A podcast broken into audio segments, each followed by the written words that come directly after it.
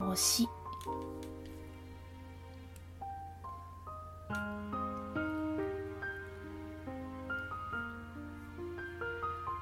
これがね、時差がなかなかありまして。あ、でも旅行が来たかな本人確認。え、なにこんなの今までなかった。ちょっと待って。ちょっと待って。こんなの今までなかったよ。今の、バケージョに何か反応してるのかもしれぬ。えなんか本人確認とか出てきた。よいしょ。よいしょ。あ OK かな。タヌキが化けてないかどうか確認が入ったのだ。ご利用いただけませんってどういうこと？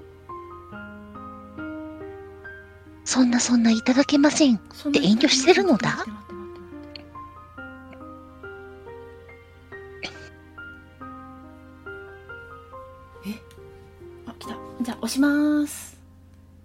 はー。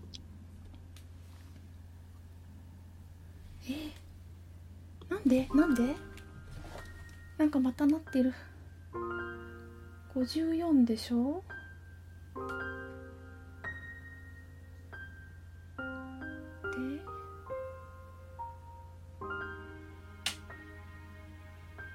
で？え何？来なくなった。再送信。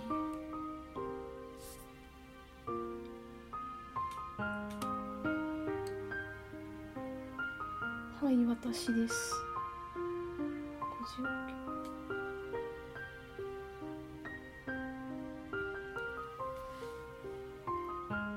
あ出た。出ました。はい。すいません。パタパタしました。こんばんは。こんばんは。はい。聞こえますでしょうか？小丸さんが「頼ん」っておっしゃってますけども。大丈夫かな？えっ、とあ出たよ。はい。ありがとうございます、えー今日はですねシンクトゥルフ神話 TRPG の片白です。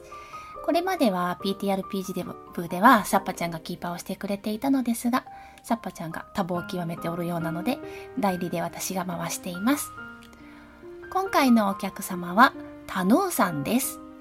自己紹介とキャラの紹介をお願いいたしますはーい。えっ、と、かわいいタヌキでジエドを吐かせるタヌーなのだ。えっ、と、今回はね、あの、さくらきりかさんという SF 作家さんで遊ばせていただくのだ。よろしゅうお願いするのだ。はいお願いしますではキャラの紹介をお願いしたいのですがねちょっと待ってくださいね。配信が切れてるっぽいんですけれども。タヌの？画面だとなんかちょっと読み込みでぐるぐるしてるのだ。ですよね。ちょっとおかしいな。ちょっと待ってくださないんねか今日はちょっと調子悪いのだ。はい。大丈夫かな？これでいくかな？読み込めたかな？あ読み込めましたか？置いてるのだ。入ってるのだ？ちょっとくるっと変わったかな？あ良好になった。今あの、PL タヌーが左にいて、キーパー咲夜さんがあれまたくるくるしてる。えまた？今度は大丈夫かな？あ、大丈夫こかな？っちはねいけてるっぽいんですよね。あ大丈夫かな？動いたかな？すいません。なんかねいろんな設定が新しくなると変わってしまっているようで大変申し訳ありません。だって言ってる。よかったよかった。はい、ありがとうございます。ちょっと仕切り直した方がいいかな。ポッドキャスト用にもね。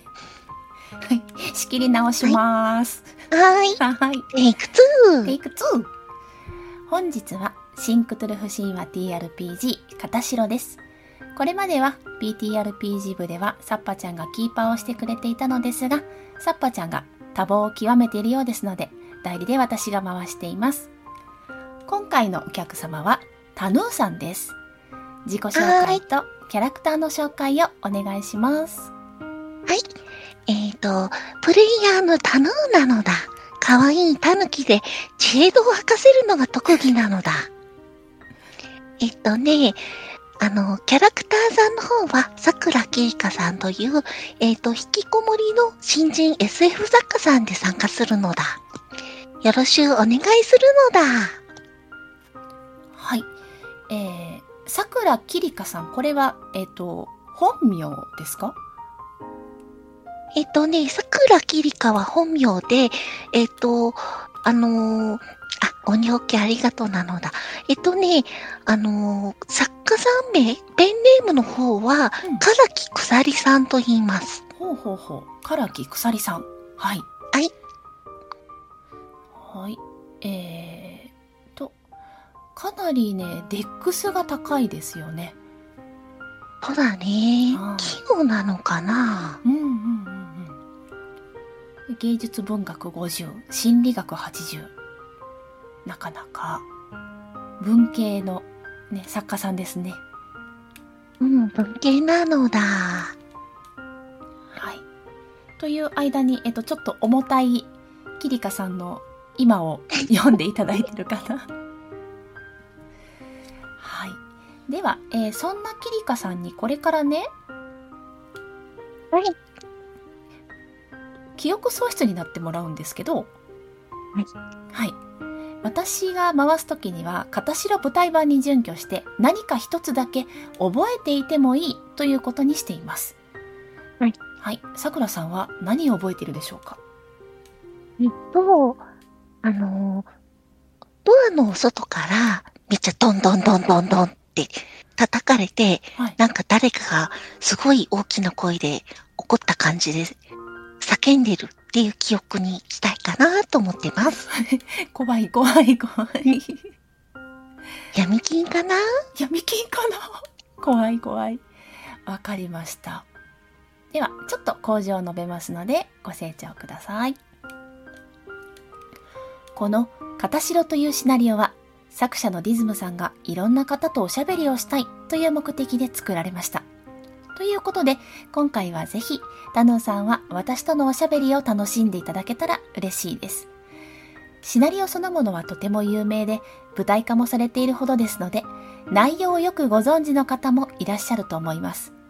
しかし、初めてご覧になる方もいらっしゃるかと思いますので、ネタバレになるようなコメントはご遠慮ください。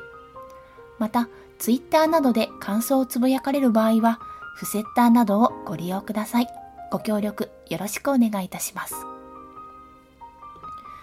それでは、前置きが長くなってしまいましたが、そろそろ始めましょうか。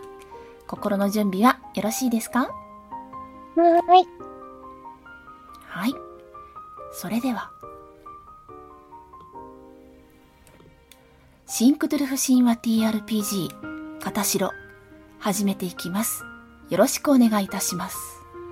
はい。よろしくお願いします。では、シーンを変えていきます。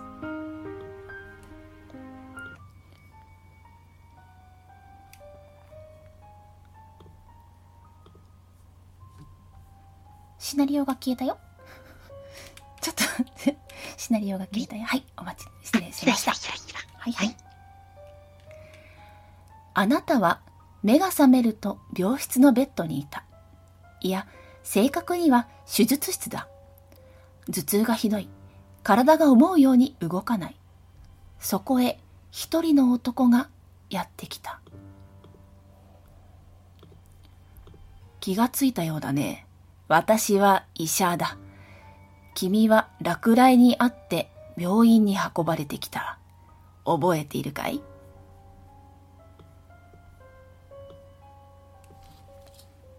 えっと、じゃあ、痛む頭を押さえて、こう、なんとか答えようとするんだけれども、ちょっと口をパクパクってさせて、あれ声が出ないなと一瞬思います。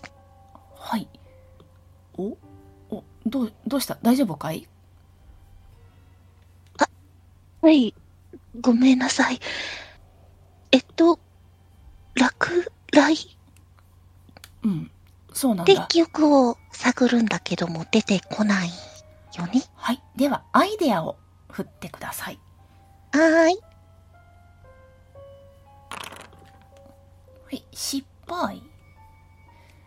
じゃあ、えーとですね、特にこれを覚えてるっていうことがないです。で、さっき決めた1個のことだけは覚えていてもいいんですけど、あと、常識などの社会的に生きるための記憶以外を全て忘れていることに気がつきます。あなた自身に関する記憶が抜け落ちているようです。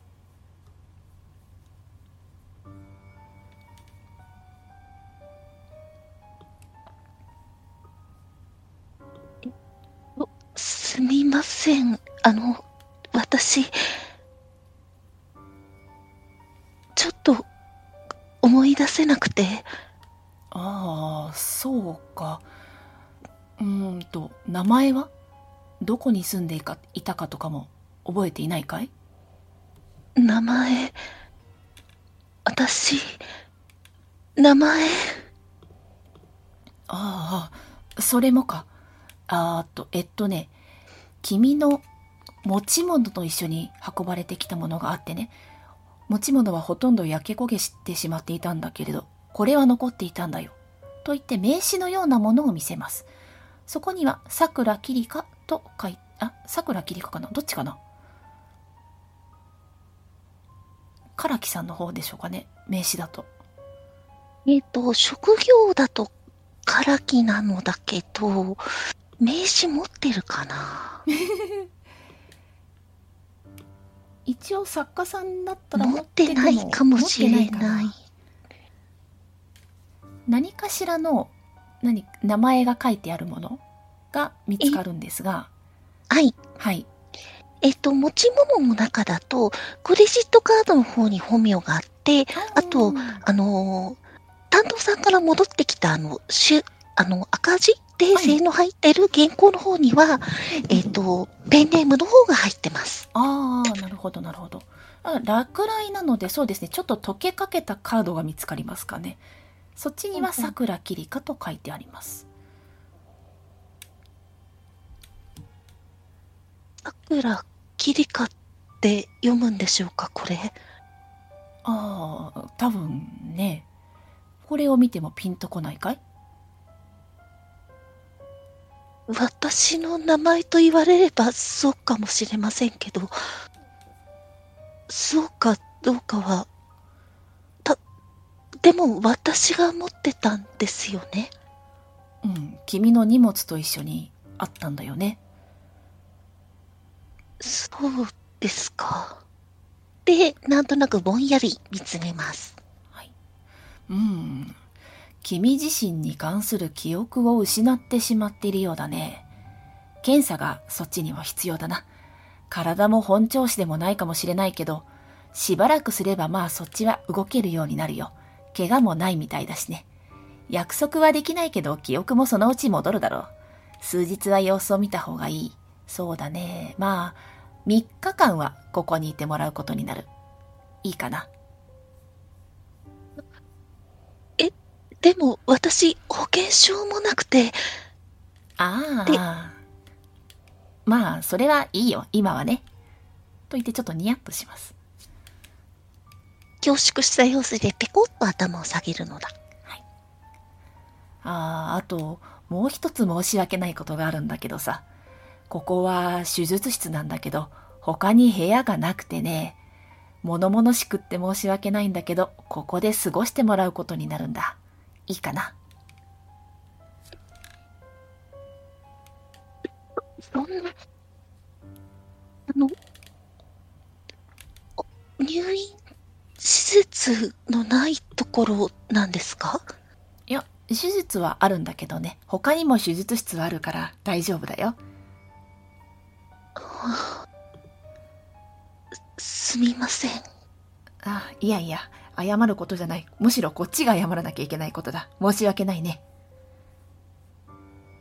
いえ、あの、私、なるべく頑張って早く治します。ああ、そんなに急がなくってもいいよ。大丈夫だ。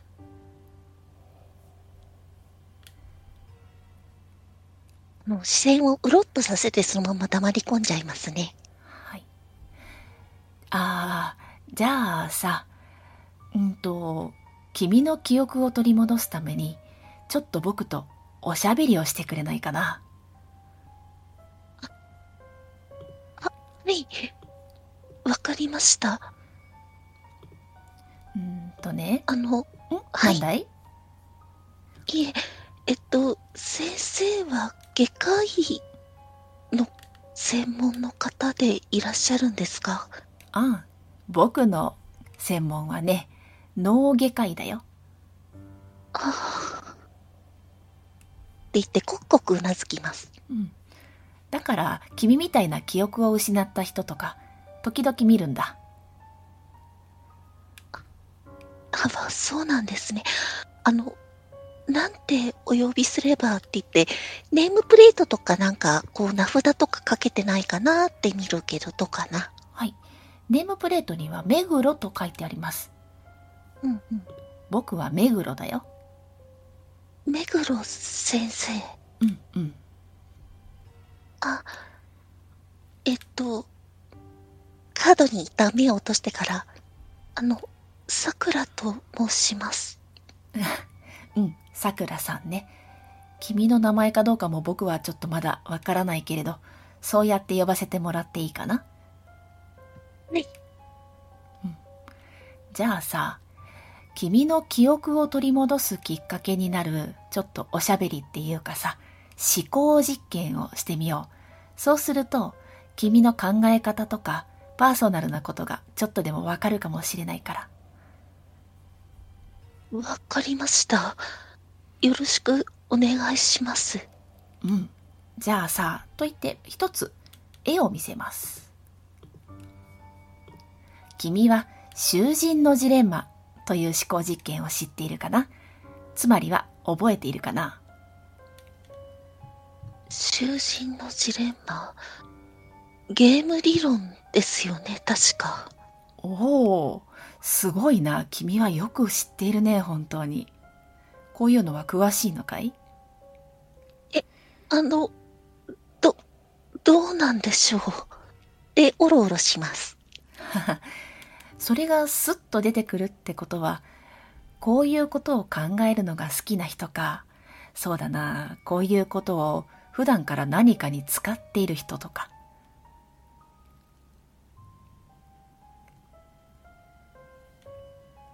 すみません。どっちか思い出せなくて。うんうん、いいんだ。でも、君がこういうことを知っているっていうことが分かったよ。そうですね。そうですよねうん。はい。じゃあ、このゲームの内容は知っているかい？えっと、本来協力した方がお互い利益になるはずなのに、協力しないケースがある。それはなぜか、といったような話だった気がします。そうだね。うんと、まあゲームのルールとしては、この表の通り、二人の囚人、誰か悪い人たちがね、捕まって、そして、その事件を黙秘するか自白するかで、それぞれが金庫にかかってしまう年月が変わってしまうよっていうルールのもとで、同時に選ばせるというものだ。なんか何度かやってるとだんだん収束していくっていう話も聞いているけれど。うん。はい。じゃあ、えー、やり方はもう省いてもいいかな？はい、大丈夫です。そうだね。これはじゃあ、君と私で何か悪さをしたことにしよう。そして、別々の部屋で事情聴取をされている。君と僕を、あ、君とあなたは、桜さんは黙秘をするか、自白をするか、せーので選択するんだ。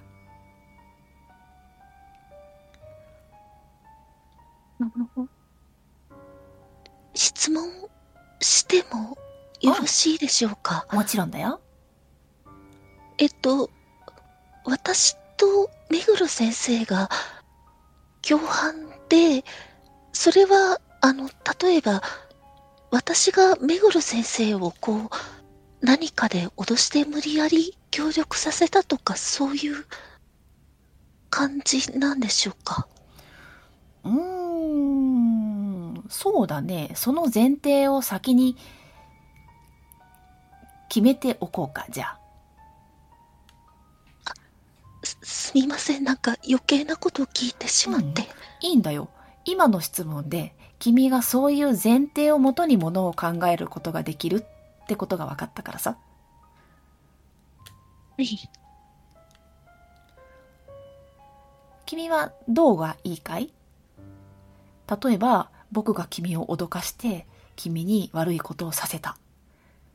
もしくは、言葉巧みに、君を騙して悪いことをさせた。もしくは、君がその可愛らしい顔で色仕掛けをして僕を騙した。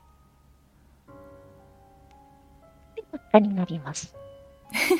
色仕掛けなんてできません。あ、あの、でも、目黒先生も他の人を騙してするような方には見えないので、お互い合意の上でっていうことが多分だと思います。なるほど。じゃあ、君と僕は何かお互いの利益がある。それ、何かのウィンウィンの関係があるってことで合意して悪さをした。はい。うん。そこに、そうだね、友情があったかどうかまでは知らない。ただ、今の君と僕は、そんなに友情とか愛情とかがあるわけでは、えー、ないよね？うん、そうだと思います。うん。割とビジネスライクな関係ってことでもいいんじゃないのかな？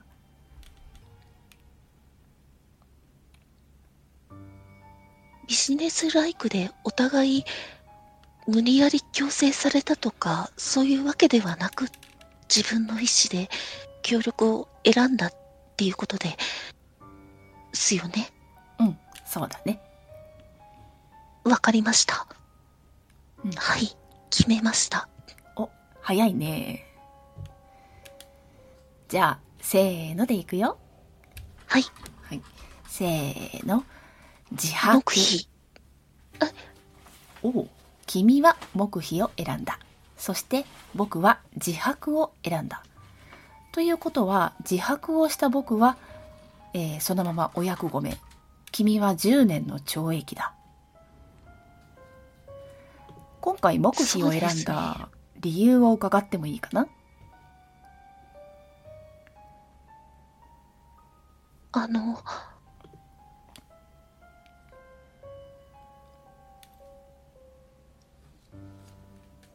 お互い納得してやってるんでしたら、自白はなんか裏切るようなことになる気がして、おお、そうかい？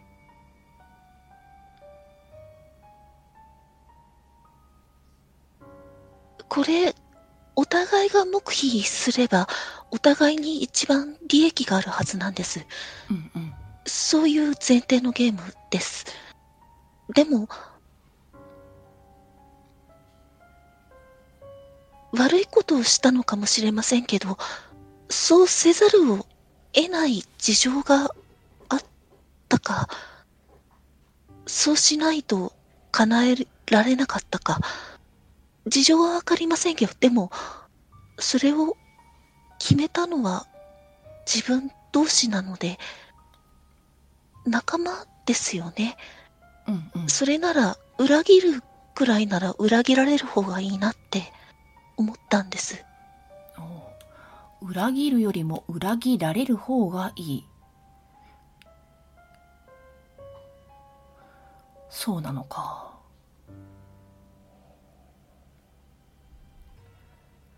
君はもしかしたら、裏切られることを怖いことだと思ってないかい？誰だって裏切られたら傷つくと思います。そうだよね。それが自分ならいいけれど人がそうなるのは嫌だっていうことだよね。そうかもしれません。ということは裏切うん、裏切り？はい。いえ、あの、裏切られたら結局、私なんかそんな価値がなかったってことなんで仕方ないと思います。おう、それで納得してしまうのかい？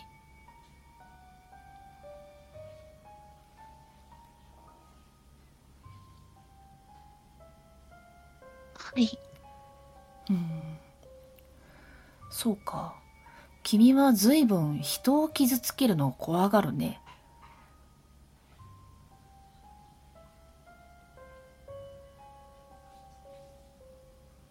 どうでしょうか。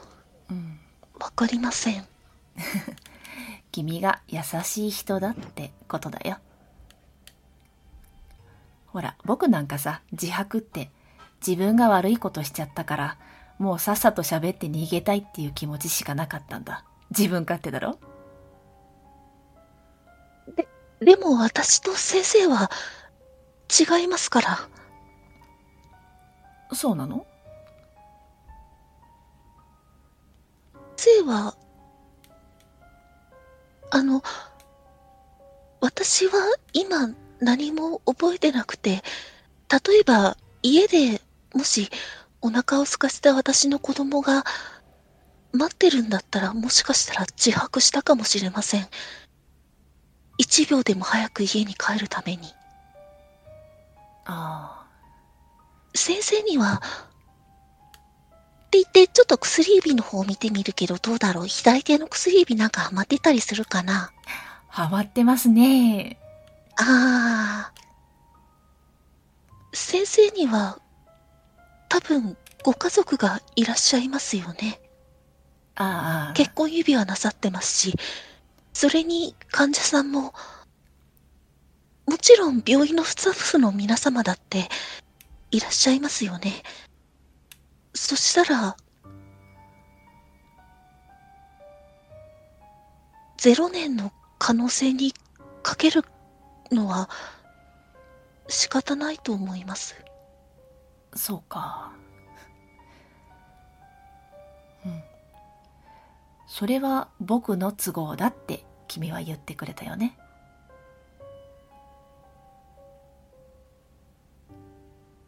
うん。はい。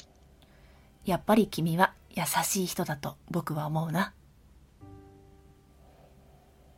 これって優しいんでしょうか？うん。私が弱いだけじゃないでしょうか？そうかな。僕は、うん、弱い強いかどうかはよくわからないけれど、君は、うん、優しい人だと思う。人の気持ちを自分よりも大切にする人だと思うよ。ありがとうございます。それが、まあ、君にとっていいことか悪いことかっていうのは、君自身の判断だけれどね。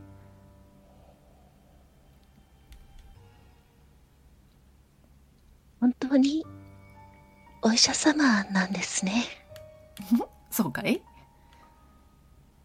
あ、う、疑ってたわけじゃないんですけど、なんか、そうおっしゃっていただけてすごく気が楽になったっていうか、やっぱりプロのお医者様ってすごいなって思いました。あ、りがとうございます。うん、いえいえ、どういたしまして。さあ、そろそろ僕は外来の患者を見なければならない時間なんだけど、そろそろぼ行っても大丈夫かな？さいなんかお時間いただいてしまって、すみません、大丈夫です。いえいえ、大丈夫。まだ遅刻はしてないから。でも、何かあったらすぐに呼ぶんだよ。ナースコールはあるからね。はい。うん。すみません。うん。じゃあねひらひらと手を振って彼は出ていきます。あなたは今、手術室のベッドの上にいる。体が重い。しかし、手の届く範囲であれば、気になったものを調べることができそうだ。今日は、この2箇所を調べることができます。はい。カーソルを当てると文字が出てきます。うん。どっちから行きましょうか？えっ、と、器具か、えー、ベッドサイドモニターか。はい、そうです。んん。えっと、この2箇所以外に、例えば、あの、自分の今の様子とかをみ、まず見ることってできるかな？あ、はい。それはできます。えっ、と、鏡などがないんですけれども、うんうん。あ、あってもいいかな。あの、棚に自分が映るとかああ、っていうのは見える、見えるし、自分の体を見回すぐらいのことはできます。じゃあ、あの、さくらさんは女の子なので、一応自分の体に火傷がないかなとか、意識がないうちにお洋服脱がされてたらちょっと恥ずかしいなって思いながら、ちらっと見てみていいのだ？はい。はい。特に異常はないです。ほうほう。手術着とかでもない？そうですね。それはねほうほ、うどちらでも良いのですけど、はい、はい。わかった。はい。はい。じゃあ、なんかちょっと大きなやけどとかしてないで、ちょっとほっとしてから、えっ、と、今度は興味が、えっ、と、じゃあ、近くにある器具の方から見ようかな。器具の方に、あの、注意が向きます。はい。では、器具の方を見て、えっ、と、コメントを読み上げてください。はい。えー器具。えーベッドのそばにある台の上には、器具が並べられている。刃物の類はない。ということがわかります。はい。で、もうちょっと何か見たいなと思ったら、目星とかを振ることができます。じゃあ、せっかくなので目星振るのだ。はい。お、よいしょ。ああ、失失敗。敗。ちょっとまだ頭が痛い。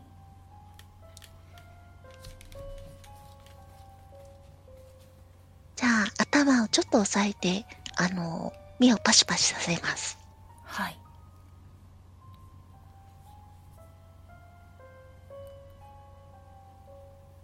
うん。えっ、と、そしたら、どうしようかな。えっ、と、一箇所につき目星は一回だよね。そうですね。何じゃあ、次は、でも、調べるのにふさわしい技能、これでって言ってごねてもいいですよ。おー、うーん。じゃあ、どうしようかな。うーん。多分正しいのはアイディアとかの方の気がするけど、知識90にかけてみたい気もちょっとするのだ。いいですよ。並んでるうん器具に、はいが、こう自分の知識に何が引っかかるかなって感じで知識振ってみてもいいのだ？はい、どうぞ。じゃあ、振ります。はーい。おー、お素晴らしい。成功したはい。そうするとですね、えー、っと、これ本当に手術に使うのっていうような器具というよりは工具が置いてあります。ということに気がつきます。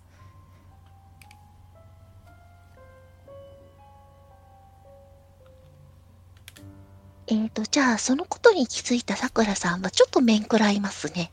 はい。で、あの、これここに置いといていいのかなーって感じで、こう、うろうろと、こう、視線をし、あの、あたりにさまよわせます。はい。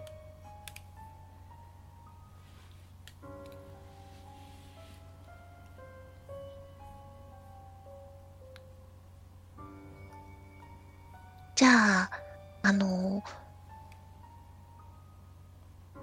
えー器具の方にはちょっと手をつけというか対応をしあぐねて、えっ、と、ベッドサイドモニターの方に目を移します。はい。では、ベッドサイドモニターを調べてみてください。はい。えっ、と、これも読んだ方がいいかな？はい、お願いします。はい。えーベッドサイドモニター。ベッドのそばには、患者の心拍数や血圧などの異常を教えてくれる装置がある。このような機器が出されているということは、非常に危ない状況だったのだろうか。97と98という数字が画面に表示されている。その数字が何を意味するかはわからない。はい。うんこちらの方も何か調べたければ、それ相応にの技能に成功すると、情報が出るかもしれません。うーん、なんだろう。えーと、じゃあ、この場合はアイディアの方になってくるのかな？はい、どうぞ。はい。じゃあ、アイディア振るのだ。はい。おお、で、目が高い。ダメ。え、知識でリトライしてもいいのだ？いいですよ。いい。じゃあ、知識振る。なんか。知識ちょっとずるい気がするけど、振る。あ、あ、あ、一足り一な足りぬ。妖怪一足りない。じゃあ、わかりません。ならない。少なくとも血圧にしては低すぎるから血圧ではなさそうだけど何かしら？で、ブツブツします。はい。では、そうブツブツつぶやいていると、隣の部屋から声が聞こえてきます。ん？誰かいるの？えっと、じゃあ、ブクってして、あの、寄付の乗ってる台のところに手をついて、寄付ガシャーンって落とします。あ、あ、ああだ、大丈夫？ガシャーン。はあ、あー事故、事故が起きちゃった。どうしよう、どうしよう。で、あの、落ちた聞くと声がかかってきた方の、えっ、と、音の、声のした方を、こう、おろおろ交互に見ます。はい。えっと、大丈夫ですか？お怪我はありませんか？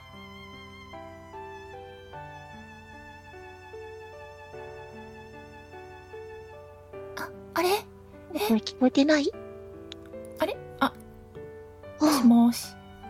あ、もしもーし。大丈夫です。あれ？大丈夫あ、ですか？聞こえてる？タヌは聞こえてるよあ、。本当ですか？よかった。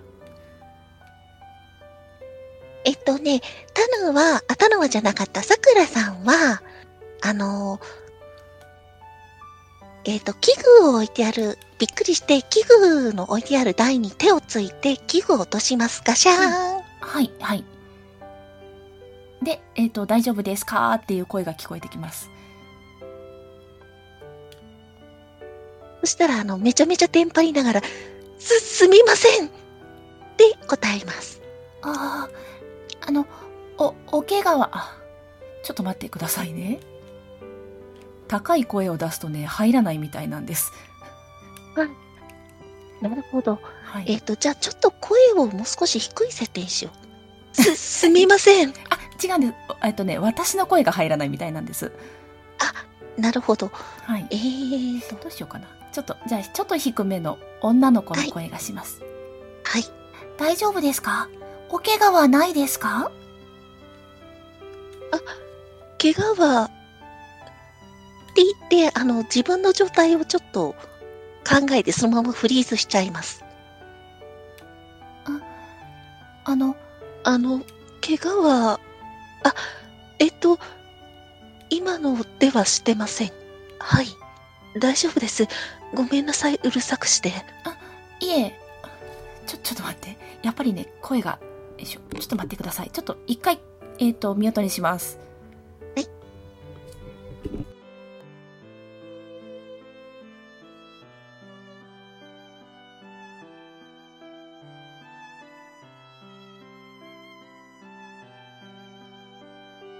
ますか？はい。聞こえるのはな。ーい、すいません。えっ、と、そうするとですね、ちょっとあわあわした感じで、あ、あの、こちらで声をかけてしまって、ごめんなさい。あそそんなとんでもないですあの私の方こそ隣で騒がしくしたりあのご気分は悪くないですか？うん全然。うんと、私はここでずっと入院してるんだけど、暇で暇で、だから隣から声が聞こえたからつい声かけてしまって。そうなんですねああ長く入院それはそのなんて言ったらいいかえっとね、気にしなくていいです。もう慣れちゃったから。なれるってそんな、うんと、私の名前は、目黒明って言います。お姉さんのお名前も聞いてもいいですか？私、えっと、で、カードを確認して、多分、桜キリカと、あ、いえ、あの、桜と申します。さくらさん？はい。あかわいいお名前。あの、目黒さんのお名前も素敵だと思います。アキラって、なんかこう、周りの人まで明るくなるみたいな。アキラさんもご両親もきっと素敵な方なんですね。うんお姉さんすごい。そうなの。お母さんがね、この名前つけてくれたんだって。そうなんですか。うん。あとね、お父さんはね、名医だから、いい人なの。あメイさん。変わったお名前ですね。えっとね、お医者さん。お父さんはお医者さんなの。ここのお医者さんだよ。目黒先生がお父様でいらっしゃる。うん、そう。あ、そうなんですね。あの、いつもお世話になっております。で、深々と壁の方に、あの、頭を下げます。あ、えっと、それは見えてないので気にせず彼女は喋ります。はい。お父さんが、さくらさんを見てくれてるの？じゃあね、すぐ治るよ。そうですね。私も、早く、そうですね。お父さん、メイですもんね。あ、あとね、あとね、はい。ちょっと何でしょうか？失礼なこと聞いてしまってもいいかなどうぞ。うんと、お姉さんお名前言うときに、ちょっとふわふわしてたでしょ？すみません。うん。あのね、謝ることではないんだけど、もしかしてさ、お姉さん、記憶が曖昧？え、ええ。そんなにわかりやすいですか？私。うん。あのね、お姉さんだけじゃなくて、そのお部屋に入る人みんな記憶がないって言って入ってくるの。そうなんですか？うん。だからそういう人が入る部屋なんだって思ってた。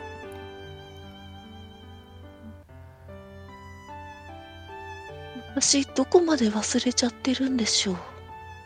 ほーなあ、んかご、ごめんなさい。こんなこと聞かれても困っちゃいますよね。うん。本当にね、ずーっと入院してて暇で暇でしょうがないから。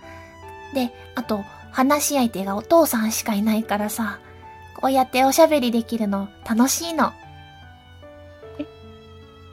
の、何？目黒さんは、えっと、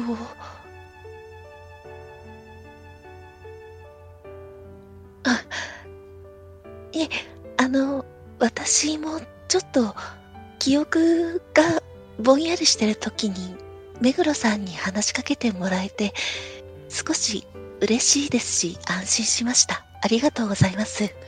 あ本当？よかった。迷惑じゃない？大丈夫？迷惑なんてとんでもないです。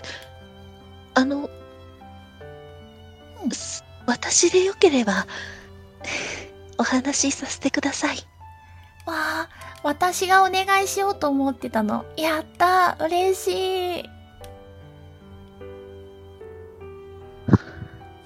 よかった。あのう、んじゃあ何かお話ししましょう。えっと、じゃあ目黒さんの好きなものは何ですか？私の好きなものか。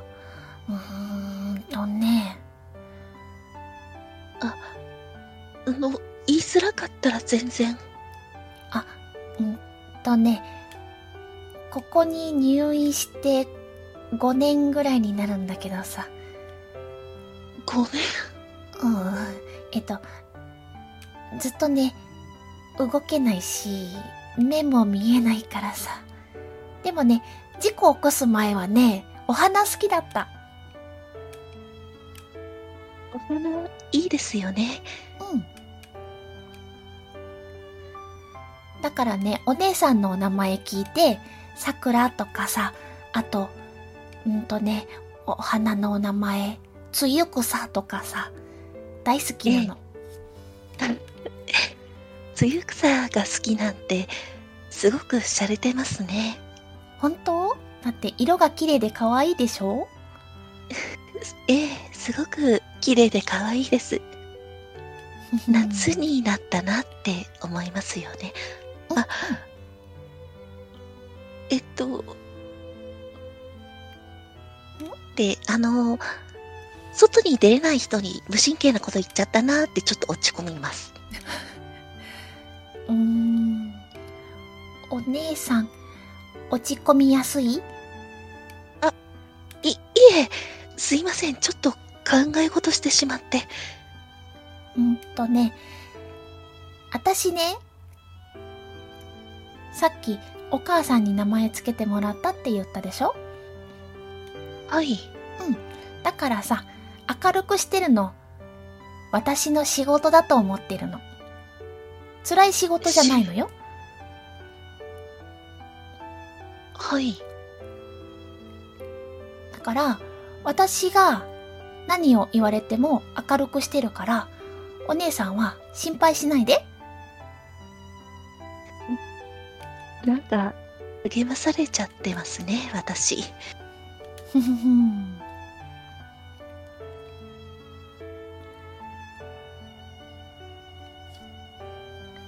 ありがとうございます。こちらこそありがとうございます。はい。そんな話をしていると、強烈な眠気があなたを襲う。まだ体力が戻りきっていないようだ。泥のように眠りに落ちる前、隣の部屋から、おやすみという声が聞こえた気がする。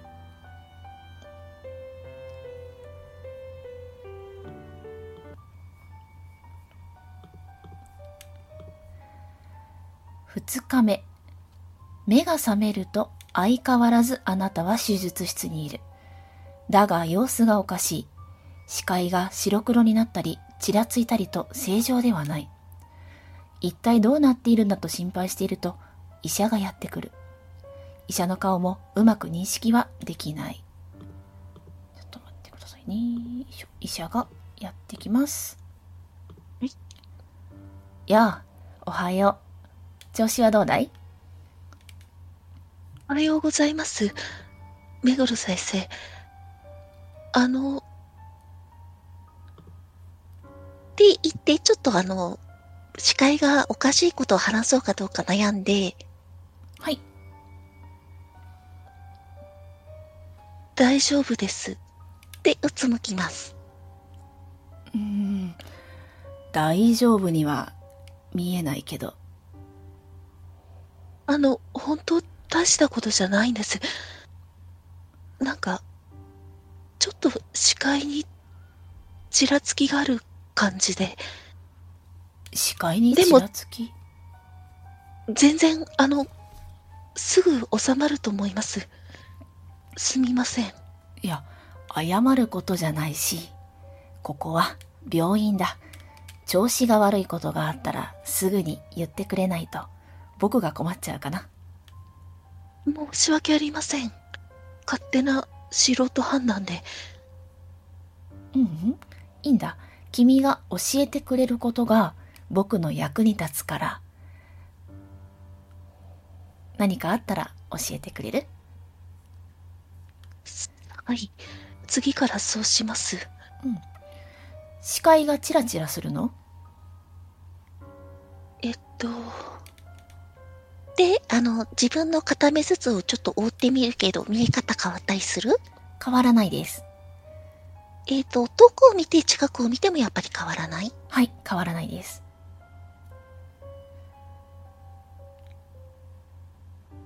白黒ですね。ピント合わせるスピードは特に問題ないかな。えっと、なんて言ったらいいんでしょう。あの、古いテレビのブラウン管が調子が悪くなってるみたいな。ああ、懐かしい名前だね。あそうですね。私、なんで、結構、覚えてるのかしら。うん。す見た目はとても若そうなんだけど、ブラウン管にお世話になったような年には見えないんだけどさ。いろんな知識がある人なのかなそうなんでしょうか？あ、そそんな感じなんです。えっと、色がうまく判別できない。もしくは、視神経との脳のつながりに何か問題があるんでしょうか？ああ、なるほど。そうかもしれない。わかった。じゃあそちらを中心に後で検査をしてみるよ。心配しなくても良くなるから大丈夫だよ。ありがとうございます。よろしくお願いします。うん。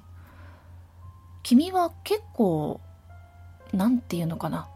病気や体の作りとかにも詳しいね。詳しいでしょうか。うん、そんな気がする。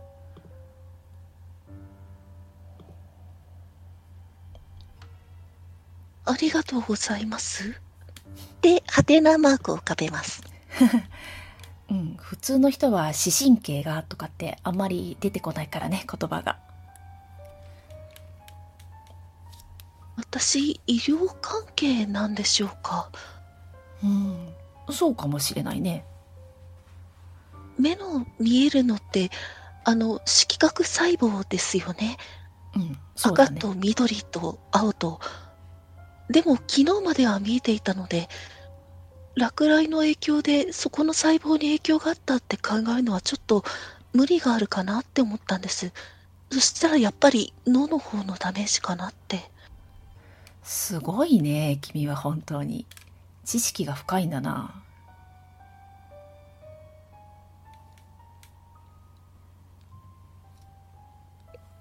でも、あの、学校で多分習うくらいにしかわからないと思います。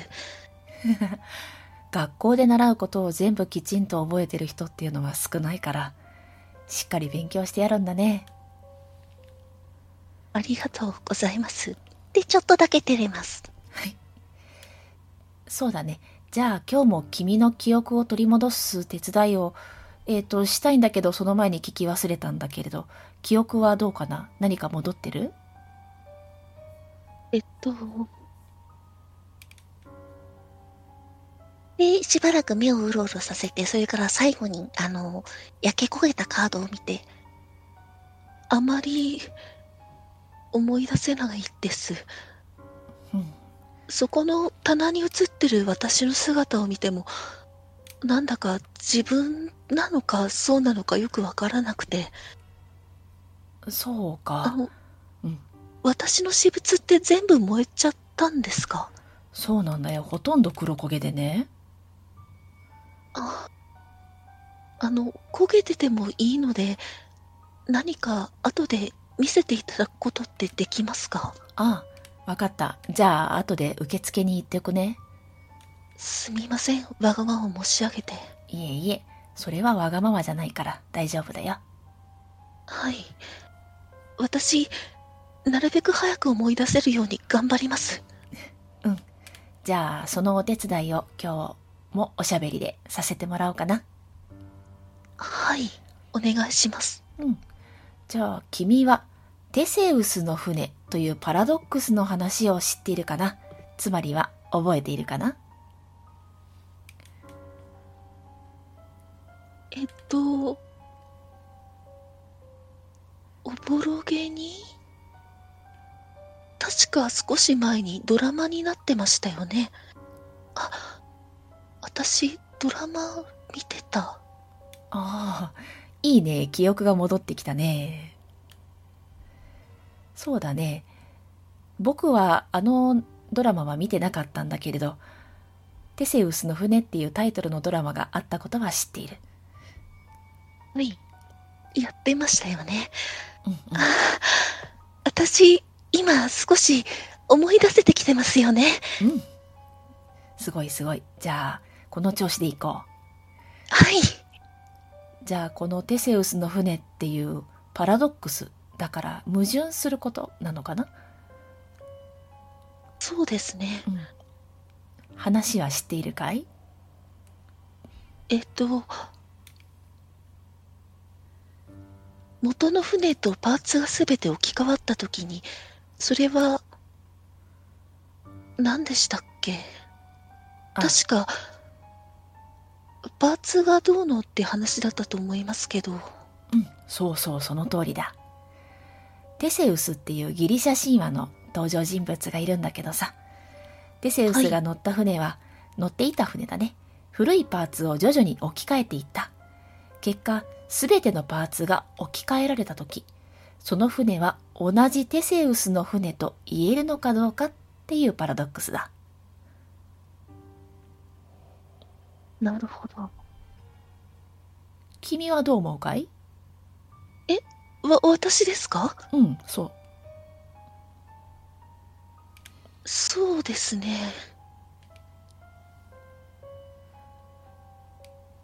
ポイントは2つだと思います。ほうほこれ一つの質問に見えますけど、実は2つの質問がくっついてますよね。う。ほう。というのは？同じ船であるか、テセウスの船であるか、ほうほう。同じ船であるかというところについては、同じではない。ふんふん。なるほど。パーツが変わってしまってます。ああ、ああ、そうだね。えっと、もう少し厳密に言うと、パーツが同じであっても、同じ船ではなくなってしまってますよね、物質的には。うん、まあそうだね。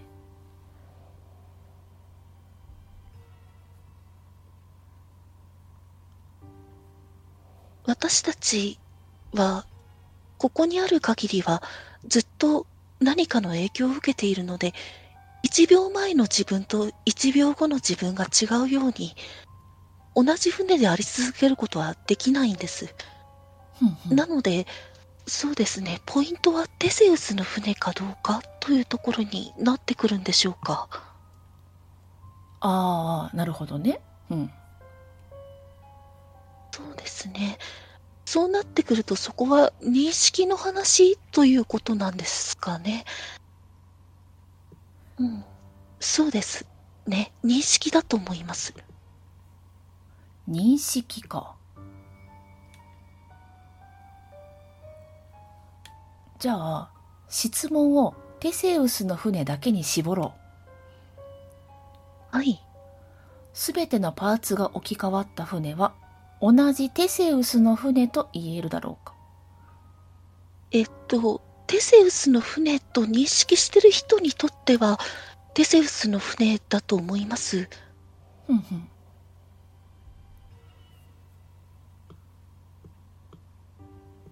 えっと、あ、そうです。えっと、例えばですけれども、うんあの、そうですね。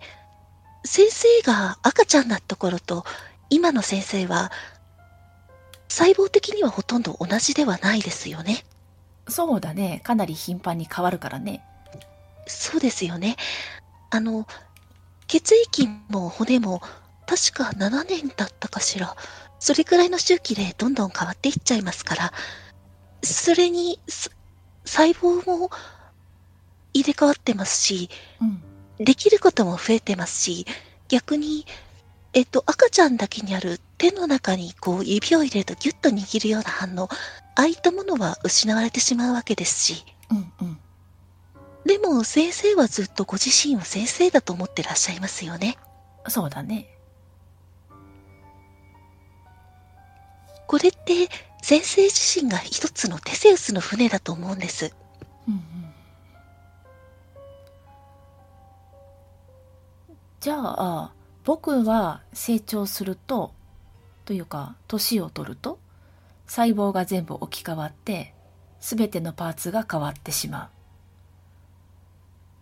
じゃあ、これは、僕を僕と認識するのは僕かい？他の人かい？どちらもあると思います。逆に言うと、全く何も変わってなくても認識が違えば、それは別のものです。例えば、フェルメールの、えっと、有名な絵に、真珠の耳飾りの少女というのがありますけど、うんうん。あれを青いターバンの少女で覚えてる方もいらっしゃると思うんです。ああ、そうだね。あの青は印象的だからね。はい、フェルメールブルーですよね。うんうん。すごく綺麗なラピスラズリの色で、それでそちらが印象に残ってる方にとっては、同じ絵でもあれは真珠の耳飾りの少女の絵ではなく、青いターバンの少女の絵なんです。なので、そうですね。あの、先生をもし船に例えたとし、テセウスの船に例えたとすると、えっと、あ、同じものを指してるかどうかはわからないけれども、例えば私にとっては、目黒先生は目黒先生です。ほ目黒先生ご自身にとっては、目黒先生ご自身という認識だと思います。う。僕を僕たらしめる認識っていうのはどこにあるんだろうね？なんでしょう。記憶、いえ、そこに連続性があると思ってるかどうかでしょうか？連続性か。そうですね。もしくは物語でしょうか？ほう、物語。例えば、えっと、先生は、あ、あお嬢さんいらっしゃいますよね。おお、よく知っているね。あの、昨日、お隣から声をかけていただいて、えっと、目黒明さん、ああ、そうか。アキラと話をしてくれたんですか。それはどうもありがとうございます。迷惑かけませんでしたか？いえ、そんな、私の方こそ騒がしくしちゃって、それでも、あの、明るくすることが自分の名前に込められた願いであって仕事だからって、きっとご自身も不安でしょうに、私のこと励ましてくださったんです。そっか。あ、えっと、すごめんなさい、脱線して。それでですね、うん。例えば、えっと、お嬢さんが、レゴのパーツを組み立てて、初めて、こう、設計図通りにお城を完成させたとしますよね。うんうんうん。で、それを、目黒先生のところに持ってきて、これをお父さんにあげるっておっしゃったとしますよね。うんうん。そこに、例えば全然顔見知りでも何でもない私が同じレゴのお城を完成させて持ってきたとして、うんこれとこれは全く同じパーツだから交換しますねってお嬢さんの作品と交換しようとしたら先生何か思われませんか？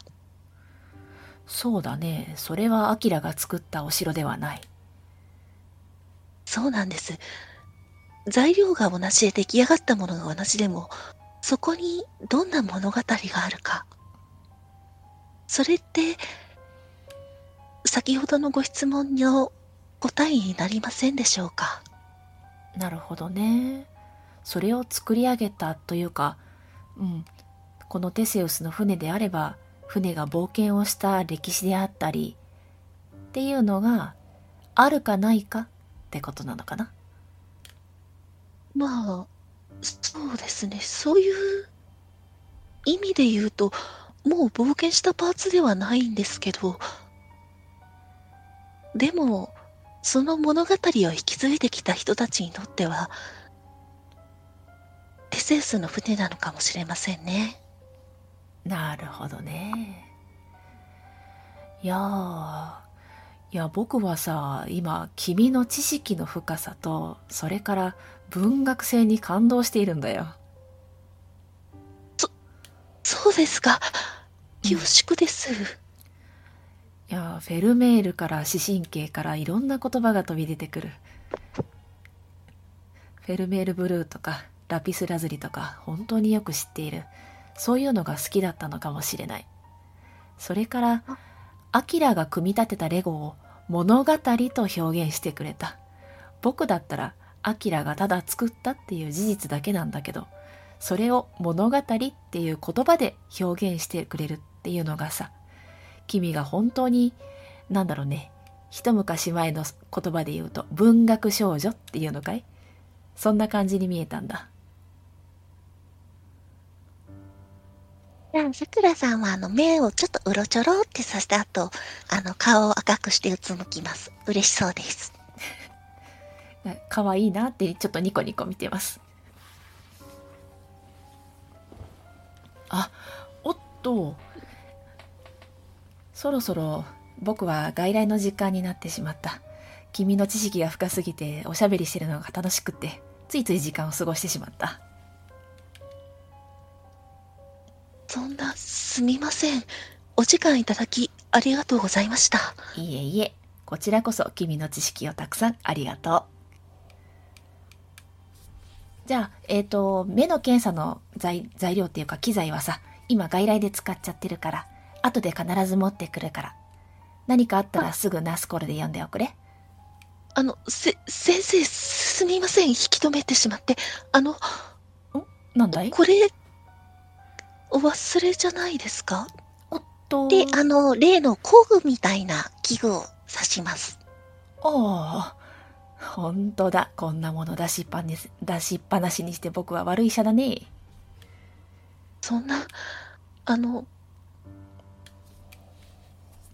お嬢さんのためにもあまり無理しないでくださいね。ありがとう。君は本当に優しいね。と言ってまたひらひらっと手を振って出ていきます。はい。なんとなく、はーって息をつきます。はい。あなたは今、手術室のベッドの上にいる。相変わらず体は重いが、昨日よりも動けそうだ。少し歩いて気になったものを調べることができるだろう。今日は、えー、ちょっと歩いて、この2つを見ることができます。はい。おお、結構歩ける距離増えてるのだ。うん。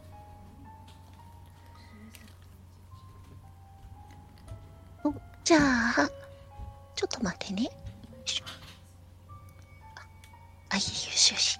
えっ、ー、と、資料と加湿装置。はい。うんうん。えっ、ー、と、じゃあ、どうしようかな。えー、じゃあ、今日は左から。左から。加湿装装置から見たいのだ。はい。えっとね、これは実は加温装置です。おお本当だ。はい。よくね、みんな間違うんですよね。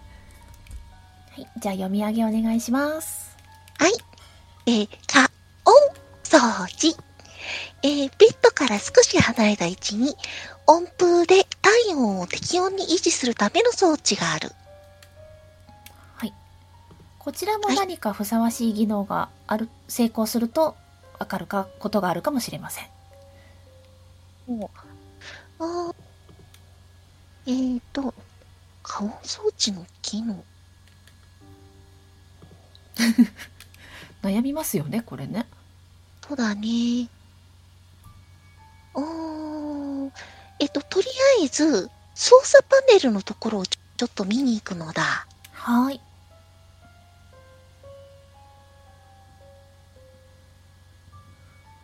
特になんということはないオンとオフとかプラスとマイナスとかがありますね。うんうんうん。えっと、メーカーの名前とかもどっかに書いてあるかなって。あ、その辺は目星になってくるのか。そうですね。ほうほう。えっと、じゃあ、目星振るのだ。はーい。ナイス成功。やったーはい。そうするとですね、音符を出すはずなんですが、何かひんやりと冷気を出していることに気がつきます。また、冷気と一緒に何か別の気体も発しているようですが、それが何かはわかりません。うんうんうん。怪しいの極みですね。はい。色がつい、あ、色がついてるかどうかはこの状態じゃわかんないか。あ、機材にですか？機体に？なんか別の機体が出てるってなんで思ったのかなと思って。ああ、それがね、色はさすがに出てないと思うんですけど、うんうん。うん、なんかそんな気がするって感じですかね。気がする。インスピレーション。はい。ほうほう。えっ、と、じゃあちょっと、あの、匂いを嗅いでみる場合ってどうしたらいいのだ？匂いはですね、聞き耳技能で振ることができます。あ、7半でも聞き耳なんだ。はい。はーい。じゃあ、聞き耳振るのだ。はーい。成功あできた素晴らしい。特に匂いはないですね。むしろなんで別の機体が出てるんだろうって思ったかなっていうぐらい。おー。えっ、と、じゃあ、送風口のところに順々に手を当ててって、温度の変化とかなんかあるかな？あ、ないです。ずっとが冷風？冷風が出てます。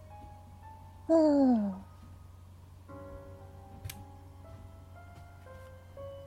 じゃあ、ちょっと首をひねって。あ、でも、手術室ですから無菌状態にするものかしら。で、あの、ブツブツつぶやきます。はい。で、えっ、と、その後資料の方に行きます。はーい。よいしょ。じゃあ、資料を読み上げます。はい。はい。資料、少し歩いた先にある棚は、以下のような患者の名簿とおぼわしき資料が収められている。はい。え、お名前はですね、大変なのでいいですよ。あ、大丈夫？はーい。じゃあ、名前と適正率1、それから適正率2という感じの、えー名簿リストなのだ。はい。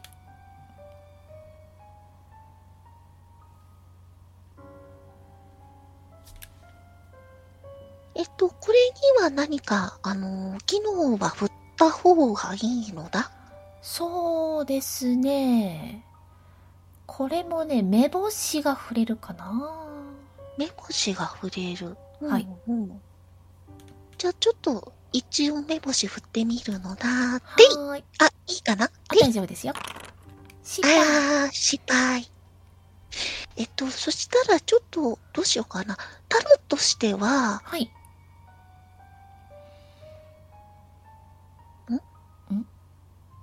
あ、うん。えっと、なんで一番上だけ名前空欄なのかなと思って。あ、ええええええ。うんうん。で、えっと、94、13、名前。えっと、昨日見たモニターのところをちょっと見に戻ってもいいのだ？はい、大丈夫です。はいはーい。じゃあ、よいしょ。よいしょ。あ、ありがとうございます。うんうん。97、98。はい。はい。うんうん。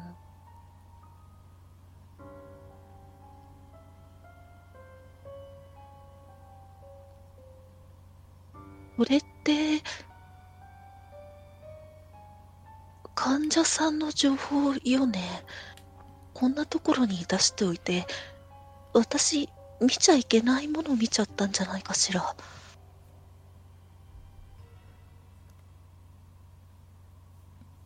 て言って、あの、ちょっとナースコールの方を見て、いやいや、こんなことにナースコールをしちゃいけないって、ちょっと自分を今しめます。はい。じゃあ、ちょっとナースコールのボタンを持って首をプルプルって振っていると、また隣の部屋から声が聞こえてきます。もしもーし。えっと、目黒さんですよね？昨日の目黒明さん。はーい、あきらでーす。お姉さん調子はどう？えっと、昨日よりいいですよ。あありがとうございます。うん、なんか昨日より声が元気そ明 さんに隠し事はできませんね。う。ん？何か隠してることあるの？あ、そういうわけじゃないんですけど、昨日も私の気持ちとかすごく壁越しなのに、すごく丁寧に汲み取ってくださったので、すごいなって。ふふふふん。あのね、私、お父さんみたいな名義になりたいから、お父さんみたいに、こういう人、こういう人っていうようになっちゃったの。真似してごめんなさい。そんな、謝ることじゃないです。すごいですね。そうかなんな。か、昔からお父さんみたいなお医者さんになりたかったんですか？うんうん。昔はね、アイドルとかプリキュアになりたかったんだけど、うーんと、事故をして、で、もう5年も経つんだけどさ、一生懸命お父さんが毎日治そうとしてくれるから、そういうお医者さんになりたいなーって思うようになったの。そうなんですね。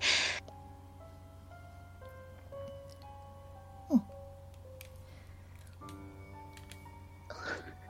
そうですよね。お父さんって、いろんな患者さんとか、とお話しされて、きっといろんな方を救ってらっしゃいますし、それでいて、あなたのこともすごく大切に思ってくれるいいお父さんでもあって、うん。あの、何？どアキラうしたの？さんは、うん。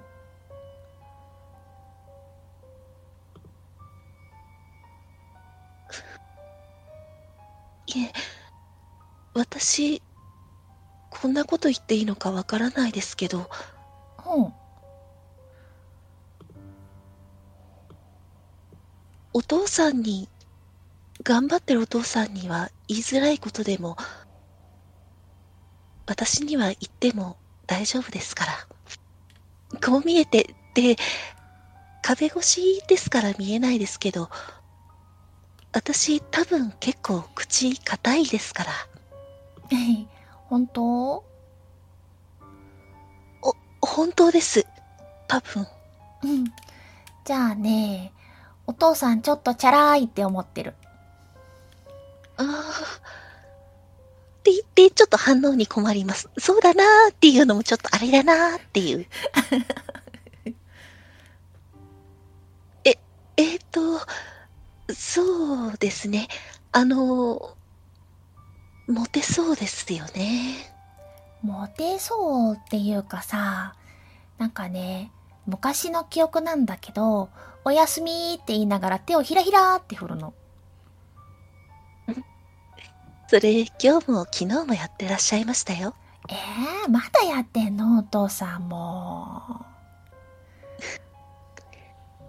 でも、そういうのが様になるのがかっこいいんでしょうね。そうなのかなあ、そうだ。お姉さんちょっと聞いてもいい？はい、何でしょうか？今日もお話いっぱいできてとっても嬉しいんだけど、頭がぼーっとするとかない？と、なんて言ったらいいんでしょう。あの、そうですね。でも、昨日よりは調子本当にいいんですよ。少し歩けましたし。ああ、そうなんだ。あのね、今までもそっちのお部屋に記憶なくした人がいっぱい入ってきたって言ったでしょ？はい。これまでね、頭がぼーっとするとか、急にお話が通じなくなっちゃって、うちゃうちゃうちゃーって何か変なこと言い始める人が多くって、ちょっとお姉さんがそうならないかなって怖かったの。そうなんですか。あの、大丈夫でしたか？うん。めっちゃ怖かった。ピンクのマンモスがなんとかって叫んでて。なんかすみません。いや、お姉さん叫んでないよ。あ、いえ。だって、何人もっていうことは、昨日の時点で私がそうなるかもしれないって思いながらも話しかけてくださったってことですよね。うん。だって暇だったんだもん。でも、怖くなるかもしれないし、それなのに、私を不安にさせないように話しかけてくださったんですね。うーんと。うん、あ、話しかけてくださったのは、あの、目黒さんもお話ししたいなって思ってらっしゃったんだとは思うんですけど、うん昨日の時点で私がもしかしたら、そうですね、紫のライオンが食べに来たぞとか言い出すかもしれなかったんですよね。あ、そうそうそうそう。そういうことを言って不安にさせるっていうか、そそういう私を怖がらせるようなことは言わないで楽しくおしゃべりしてくださったんですよね。アキラさんってやっぱりすごいなって思います。そうかな。なんかおかしくなるの2日目だけだったからさ。二日目だけですか？うん。三日目になると治っちゃうってことですか？そうなの。急に治るの。で、みんなそして出ていっちゃうの。あの、その方々ともおしゃべりなさって、お名前も聞いてるんですよね。そうだね。えっと、伊吹舞さんって方いらっしゃいました？いぶきま、えー、もう覚えてない。あ、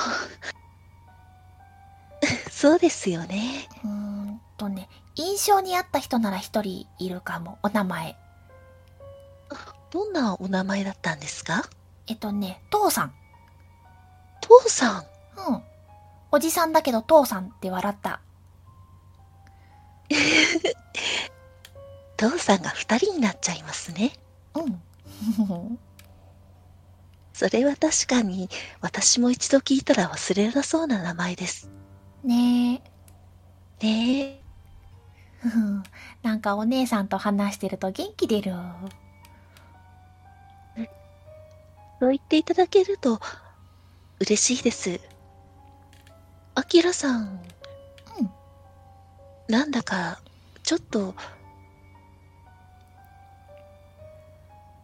こんなこと言ったら失礼かもしれないですけど、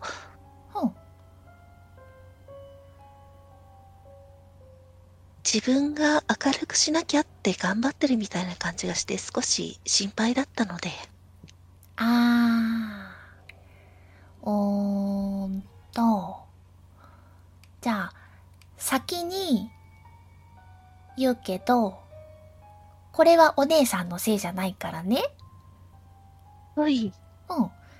あのさ、私事故で怪我をして、体が動かなくなっちゃって、目も見えなくなっちゃって、あとね、その事故でお母さん死んじゃったの。見て、あの、絶句します。で、お姉さんのせいじゃないからね。だから、はい。お父さん、私を治そうと一生懸命なんだけど、やっぱりどっかで泣いてると思うんだよね。だからさ、私が泣かない方がいいかなって思って。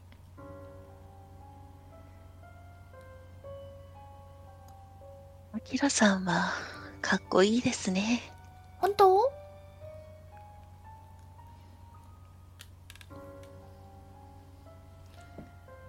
かっこいいです。プリキュアよりヒーローですよ。本当？うん。あ、うんうん。もうプリキュアは子供っぽいから嫌。もう大人ですもんね。そうそう。怪我してなかったら中学生になってるんだから。中学生ですか。それは、確かにお姉さんですね。うん。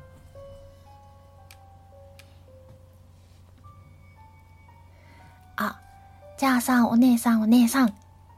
はい。うんとね、お姉さんが元気になって、私も元気になって、お外で行けるようになったらさ、一緒に会って遊んでくれる？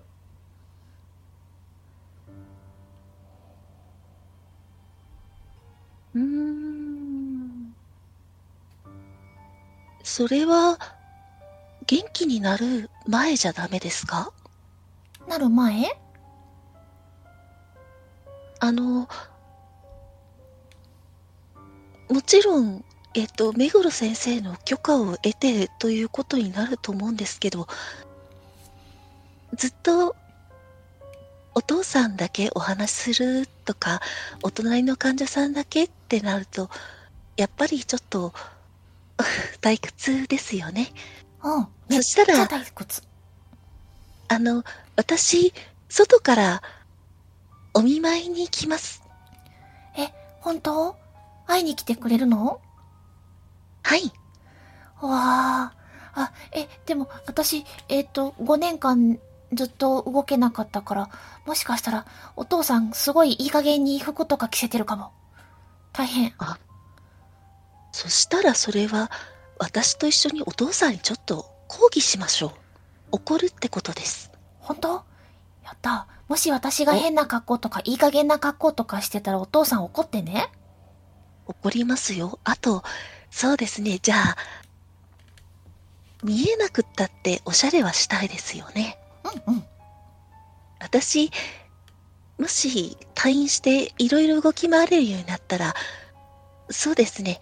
好みのアクセサリーとか、そういうの教えてください。お土産に持ってきます。やったー。あ、お金はお父さんに払わせるからね。そうですかね。あの、アキラさんってすごくしっかりしてるって言われません？そうかなあ、ご、ごめんなさい。私、ついうっかりアキラさんなんて慣れ慣れしくて。うん。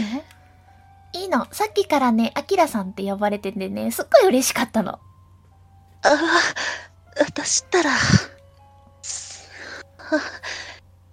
えっと、でも、お嫌じゃなかったら、アキラさんってお呼びしてもいいですか？お願いしたーい。じゃあ、私のことも、えっと、どっちがいいのかしら？さくらさん？キリカさん？どっちがいいですか？むしろお名前呼んでもいいの？そうですね。あの、ほら、私だけ呼ぶなんて不公平じゃないですか。うん。でも、昨日さ、お名前言って、私がさくらさんって言った時に、ちょっと、んっていう雰囲気だったから。さっきからずっと呼んでなかったの？そうですよね。あの、正直まだ自分の名前かどうか分かってなくて、よその人の名前だったらどうしようかなって。でもあの、そうですね。あの、アキラさんがお花が好きっておっしゃってくださったので、さくらって名前もいいかなって。うん。私、桜大好き。字は残念ですけど、実は、あの、お花の桜じゃなくて、佐藤の佐に倉庫の倉って言ってわかります？うん、わかるよ。そっちの桜なんですけど、うん。それでもよかったら桜と呼んでください。わかった。じゃあ、ひらがなで桜お姉ちゃんって呼ぶ。ダメ？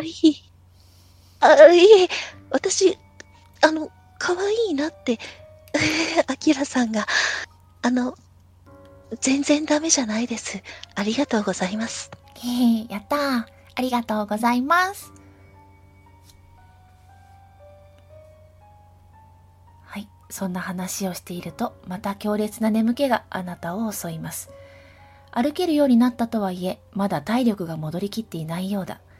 泥のように眠りに落ちる直前、隣の部屋から、おやすみ、桜お姉ちゃん。という声が聞こえた気がする。はい。3日目です。えー、と、目が覚めた。あなたは相変わらず手術室にいる。視界はクリアになっている。体の調子も昨日より良くなっているようだ。そこへ、また昨日の医者がやってきた。おはようございます。調子はどうだい？おはようございます、めぐる先生。えっと、って言って、あの、何度かこう、目の調子を確かめてから、目の方は様子が戻ったみたいです。ああ、よかったよかった。体の調子もどうだい？そうですね。良くなってると思います。ああ、よかった。じゃあ、視神経がちょっと元に戻ってきたのかな？はい。あ、えっと、うん昨日検査していただいたんでしょうか？ああ、ごめんね。遅くなってしまって。検査の器具を持ってここに来たら君がぐっすり眠ってたから、ちょっと失礼させてもらって、寝てる間に、ちょっとね。あ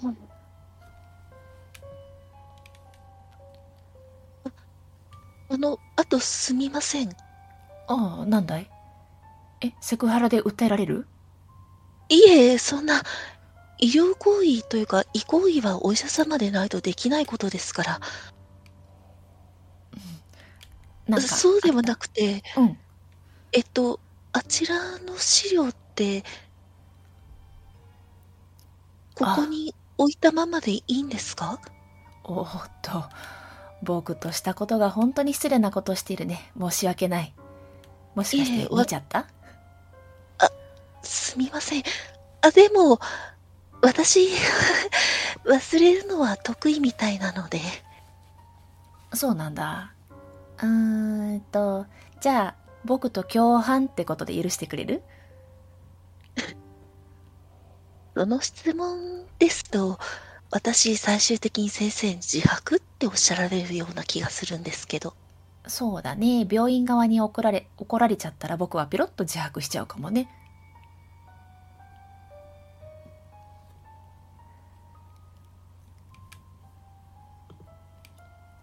まあまあまあ、それはいいじゃない。記憶はどうだい？えっと、って言ってもう一回あの自分の名前の焼け焦げたカードを見てみるけど、どうだろう？なんかピンとくる感じ？はないですね。はい。うん。じゃあ、すみません。未だに自分の名前に実感がないと言いますか？ああ、そうか。じゃあ今日ももうちょっとだけ僕とおしゃべりに付き合ってくれる？はい、お願いします。と言ってね、女性にするような話じゃないなって思いながら毎回準備してるんだけどさ、と言いながらボードを出してきます。君は臓器くじという話を知っているかな？つまりは覚えているかな？臓器くじですか？うん。いえ、多分、今は思い出せないです。お、やっと君の知らない話を持ってこれた。そうだね。臓器くじっていうのは、ある人間を一人積極的に殺して、それより多くの人間を助けることは良いことだろうかという思考実験だ。ただし、思考実験だからルールがある。1、公平なくじを健康な人に引いてもらう。当たりが出たらその人は殺される。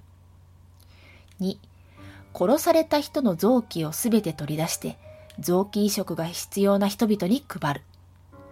3、移植は必ず成功するものとする。4、くじに不正行為は起きないものとする。5、人を殺す以外には臓器を得られないものとする。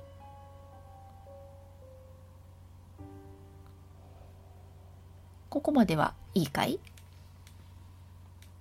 えー口の中でブツブツと条件を繰り返した後、こっくりうなずきます。はい。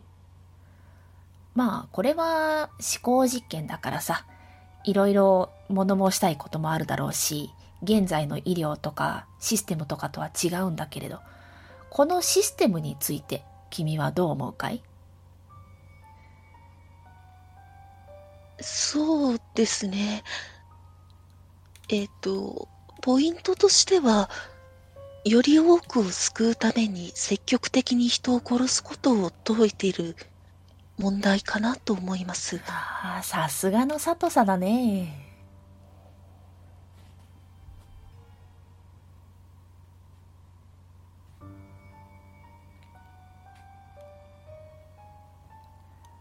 だ、なんて言ったらいいんでしょう。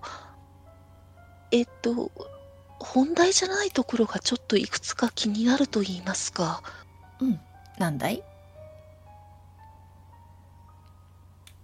いえ、うん、思考実験にこういうことを言うのは無粋なんでしょうけど、仮にこのシステムが可決されたとして、あ、えっ、と、採用されたとして、それって多分うまくいかないんじゃないかなって気がするんです。おうおう、それはどうしてだい？えっ、と、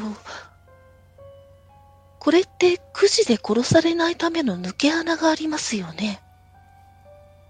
そうかい？くじに当たったら必ず殺されるんだけど。ええ、でもそれって健康であればですよね。ああ、そうだね。つまり死にたくなかったら健康じゃなくなればいいんです。なんか昔の兵役逃れのようだね。ああ、まさしくそんな感じだと思います。つまりこれが採用されてしまうと健康な人数が相対的に減っていく可能性があるってことになると思うんです。ほう、ふんふんふんふん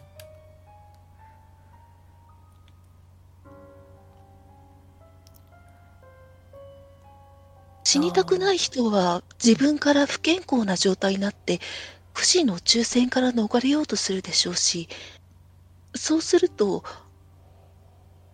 結局のところ健康だった人は健康を害するようになり健康のままの人は死亡率が上がり臓器を提供される側はドナーの数が相対的に減っていく。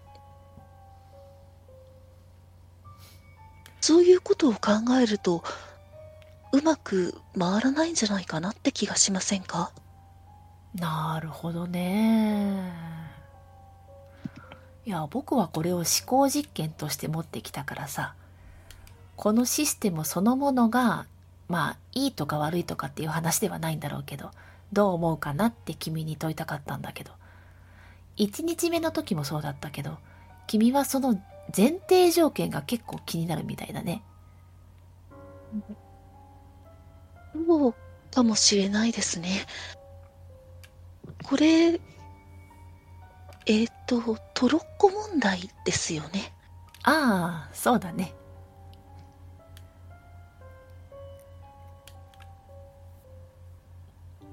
一人を殺さないと5人が助からないっていう問題だったら、またちょっと違ったと思うんですけど、うん。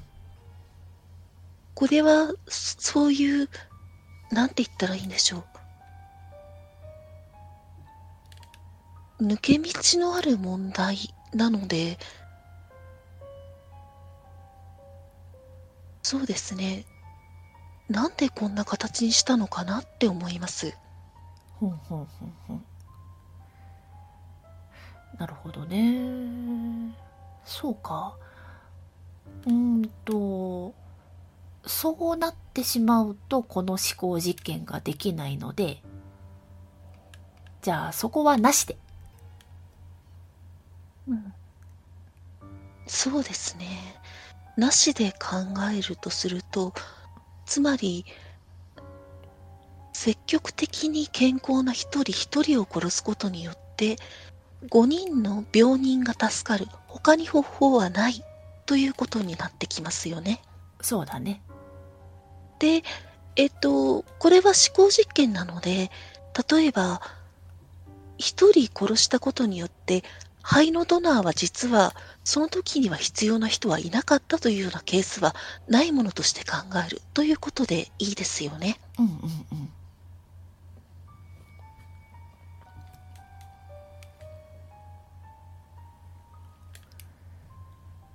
ちょっと考えて、私はそうですね。それでも、やっぱりちょっと無理のある気が、話の気がします。そうかい？言います。うん。それはどうしてだい？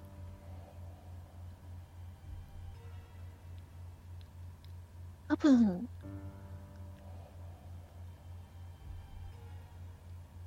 そうですね。あの、先生にこのお話をするのはすごく残酷なことかもしれないんですけど、うん。大事な方を亡くすときに、それが誰かのせいであったとしたら、その誰かを恨まないでいることってできますか？誰かの成果がはっきりしていたら、恨まないは難しいだろうね。そうですよね。私、もしこのドナーの方の親族だったとしたら、多分やっぱり同じことを思うと思うんです。うん。くじは公平で、そこに何も作為はないとしたら、そしたら多分移植された側の方々を恨んでしまうんじゃないかなって。ああ、そうだね。で、移植された方側の方々も同じことを考えてしまうんじゃないかって思うんです。うん自分がもし肺が片方元気だったら、自由に走れる足があったら、あの人はくじに当たって死なずに済んだのかもしれないって。うん。人の命と残された人たちの気持ちを背負って生きていくっていうのはすごく辛いんじゃないかしらって。なるほどね。いやー、本当に君は視野が広いというか、多角的にものを考えられるというか、本当に素晴らしいな。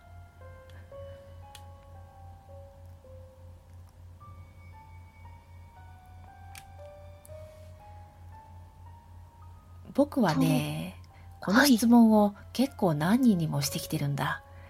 だけど、殺される側の立場とか、あと、殺される人の家族とかに及んだ人はいたんだけどさ、移植される側の気持ちがちょっとモヤモヤするって発言した人は君が初めてだよ。そうですか。私ちょっと変なんでしょうか？いやいや、違う。うん、変って言ったら、そうだな、普通じゃないとは言おうか。うん本当に視野が広いというか、視点が他人にあるんだ。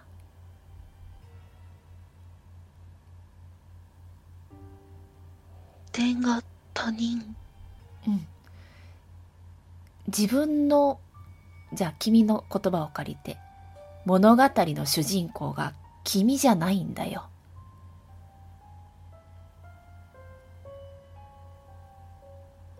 そうかもしれません。うん。うんと、2日目ぐらいからちょっと僕は危惧していたんだけど、君は人のことを気にしすぎる傾向がある。今までに深く傷ついたことがある人なのかもしれない。そうじゃないといいんだけどね。多分、ろくな人間じゃなかったんです、私。いや、それは君がろくな人間じゃないんじゃないんだ。周りだよ。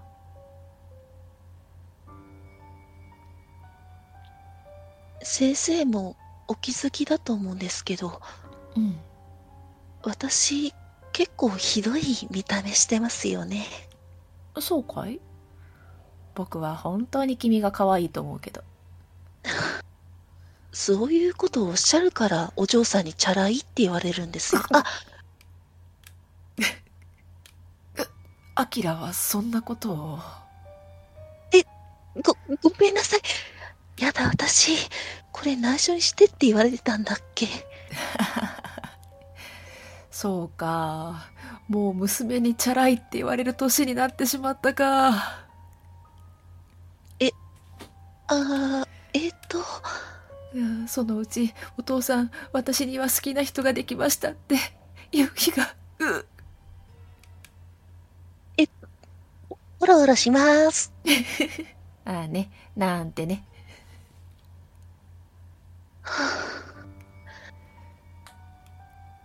うん。だけど君の人生は君のものだ。本当はねこれから先どんな記憶を思い出すかわからないけれど僕からのアドバイスとしては君は君のことを考えて行動した方がいいと思うよ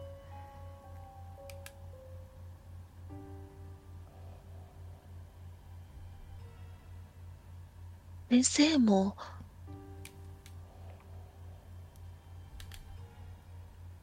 先生も、そうしてくださいね。うん。そうだね。いやあ初日に言ったじゃないか。僕は自己中心的なんだ。はい。うん。じゃあそろそろ今日も患者を見なければいけない時間だ。明日には退院だ。記憶もまあ近々戻るだろう。じゃあはい。と言ってまたひらひらっと手を振りながら彼は出ていきますアキラさんとのことをお願いするの忘れちゃったけど、退院の時に行った方がいいのかしら？えー、あなたは今日はとても元気になってきています。部屋の中もうろつけるでしょう。今日は。ここを見に行くことができます。おー、よいしょ。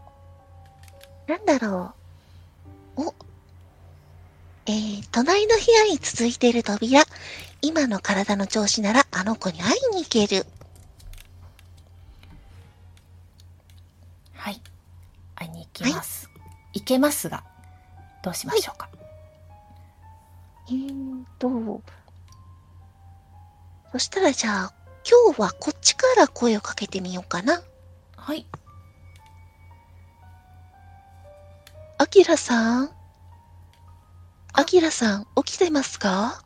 はーい。こちら、あきらです。起きてます。こちら、さくらです。起きてます。あ、おはようございます。さくらお姉ちゃん。おはようございます、アキラさん。今日も元気そう。え え、おかげさまで。多分、そうですね。メイのお父さんのおかげで、ずいぶん元気になりました。ほんとよかった。それでですね、アキラさん、うん。ここだけの話なんですけど、ほう。私、アキラさんのお部屋に行けちゃいそうなんです。え、ほんとそんなに元気になったんだ。よかった。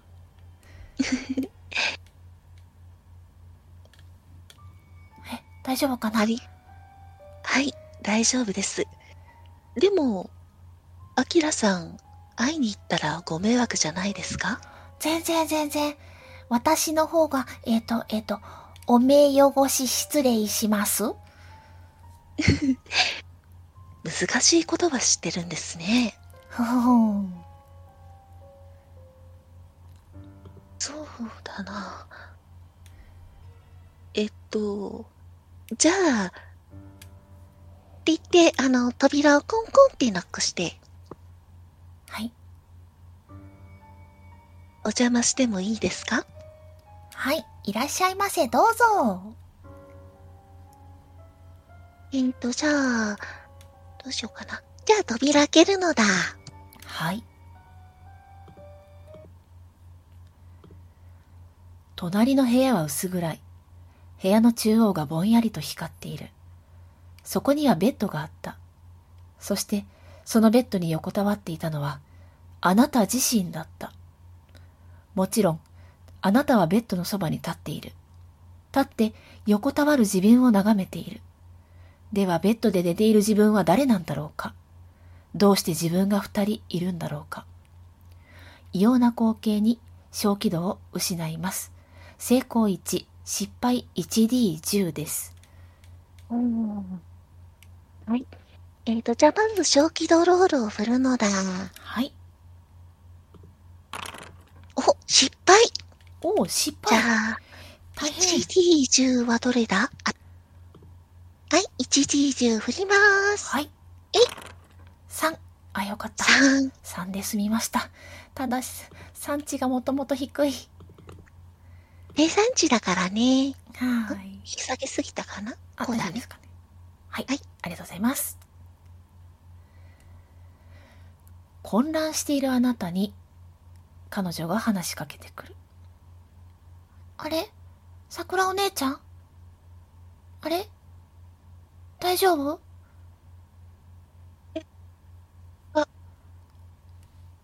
大丈夫なんでしょうか？え、私そんなひどい格好してるの？お父さん。違います。えっと、あ、部屋が消灯されてたんです。それで今ドアのそばでスイッチを探してるんですよ。え、そうだったんだ。ごめんね。目が見えないから、全然知らなかった。スイッそりゃ、チありそう？多分こういうのってドアのそばに大体あるのがセオリーなので、少し待ってくださいね。って言って、あの、気づかんようにそーっと深呼吸してちょっと気持ちを整えます。はい。で、えっ、と、大体、えっ、と、扉開けてすぐ手の届くところに明かりのスイッチがあると思うのだけど、どうだろはい。ないんです。うない？はい。そしたらちょっと何回か手探りして、はい。えっ、と、これはなんか目星とかいるのかな？いえ、目星はいらないんですけど、まあ、はい今、見られるものとしては自分の横たわっている体か、あと、はアキラの方に向かっていくか、です。うーんと、じゃあ、自分の体をまずちょっと見てみます。はい。えー、あなたにそっくりの体が眠っています。えっ、と、首のところに手を当てて脈を測ってみるのだ。うーん、ひんやりしてます。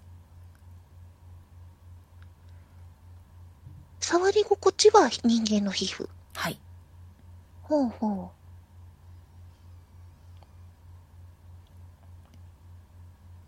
う。えっ、と、ちょっと混乱してから、えっと、アキラさん？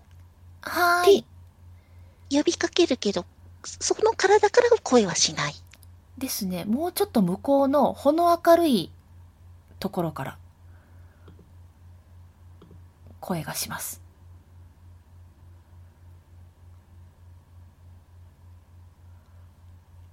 えっと、ごめんなさい。私、なんか、電気のスイッチ見つけられないみたいで、ちょっと、探り足でそっち行きますね。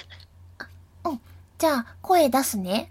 桜お姉ちゃん、こっちだよはい、ありがとうございます。何なんだろう、この部屋。では、彼女の方に進みます。はーい。すると、彼女の声が聞こえてくるのは、ベッドの脇に置いてあった機械が付随したシリンダーからだった。そのシリンダーは緑色の液体で満たされており、中には脳みそが浮かんでいた。彼女の声は、このシリンダーに付随した機械から聞こえてきている。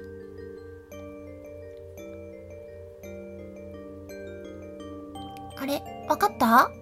私のこと見えた？あの、アキラさんですか？あ、ほんとだ。桜お姉ちゃんの声が近くから聞こえる。アキラだよ。あ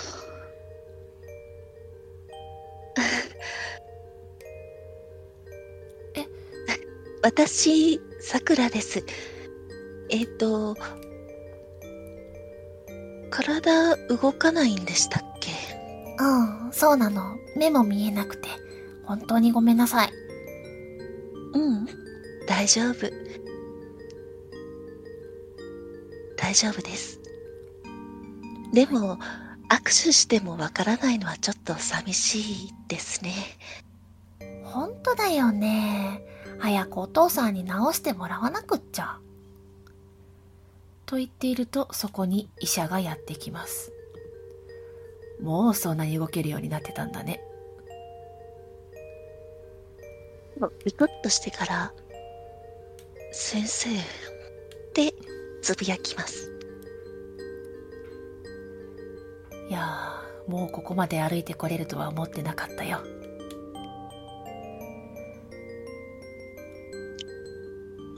お嬢様の病室に勝手に入ったことは申し訳なく思います。いや、それはいいんだ。と言ってシリンダーの方に彼は向き直ります。あー、アキラ。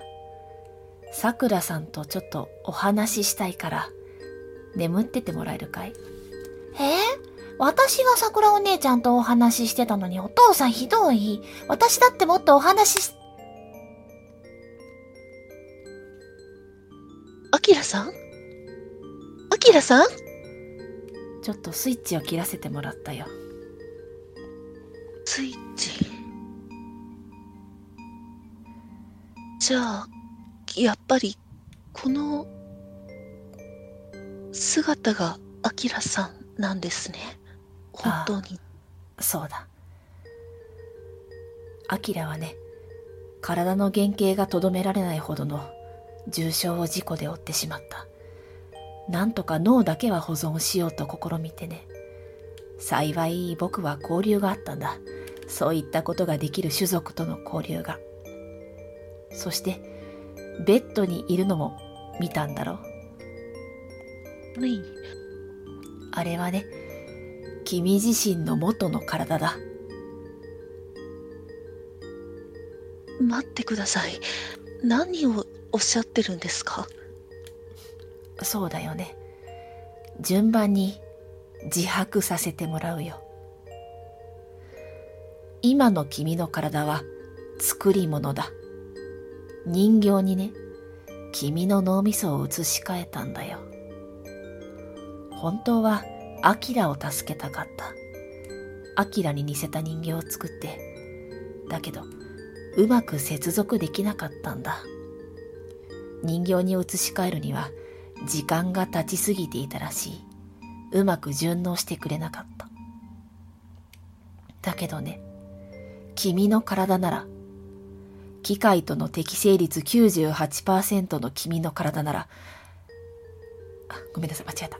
アキラとの適正率98%の君の体なら、きっとこの子に馴染んでくれる。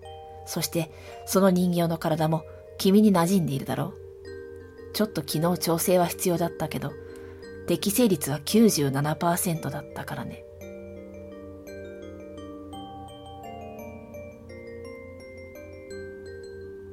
そうだったんですね。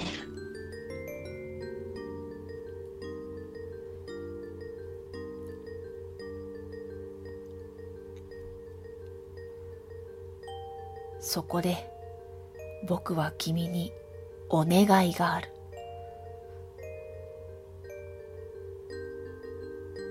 アキラのために君の体が欲しい。君にはその機械の体をあげよう。お願いだ。君の体を譲ってくれないか。ただ、君が嫌だと返事をすれば、もちろん君に体を返す。僕は100%失敗せずに戻すことができる。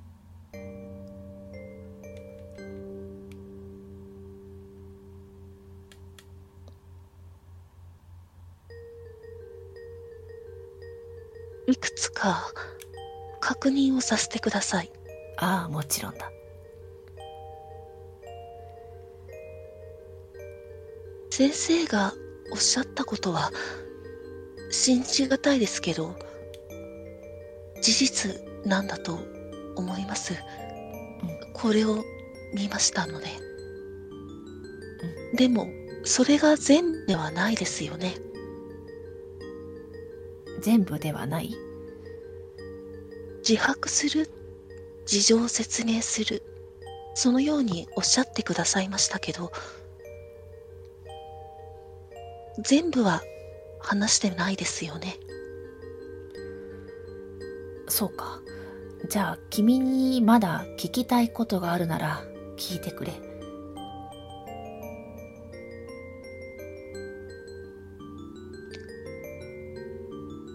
これは間違って言ったら申し訳ないんですけど、うん。お嬢さんに、アキラさんに、私と同じような症状の方が何人か、あの手術室に通されたと聞いています。あ二日目に必ず、精神的な混乱の状態を見せて、三日目になると突然それが元に戻る。患者さんのリストも、すいません、うっかりでしたけど、見てしまいました。うん。二つの数字と適合率。お名前の脇に二つ数字があって、つまり、私が初めてじゃないんですね。ああ、そうだ。僕はね、5年間ずっと探し続けてきたんだよ。たくさん、たくさん。やっと、会ったのが君だったんだ。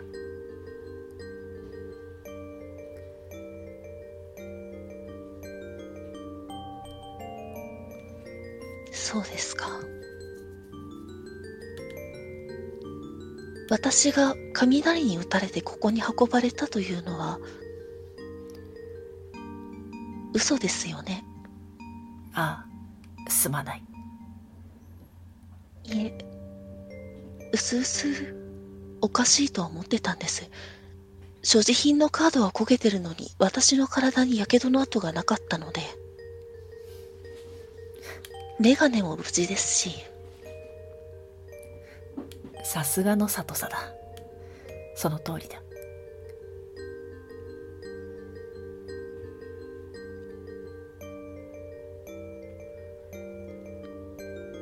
私にした質問は、記憶を戻すためではなく、今日のためだったんですね。そうだね。君に、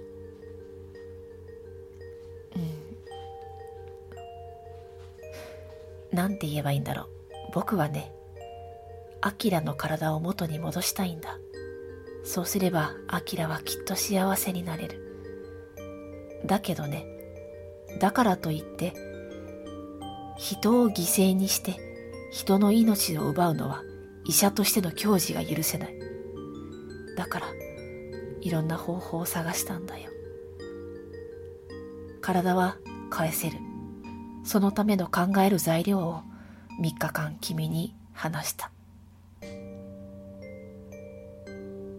そしてどういうふうに説得したら私が一番お嬢さんに体を自主的に差し出せるか、それを探っていたんですね。最初はそのつもりだったんだけどね君にはきっとバレてしまうだろうだからね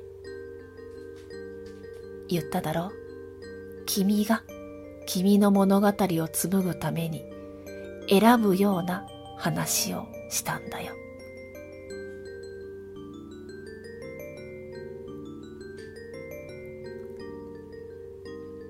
先生、目黒先生、なんだい？アキラさんのお父さん。うん。あなたがしようとしていることは、私を共犯者に選ぼうとしていることだと思ってらっしゃるかもしれません。違うのかい？違います。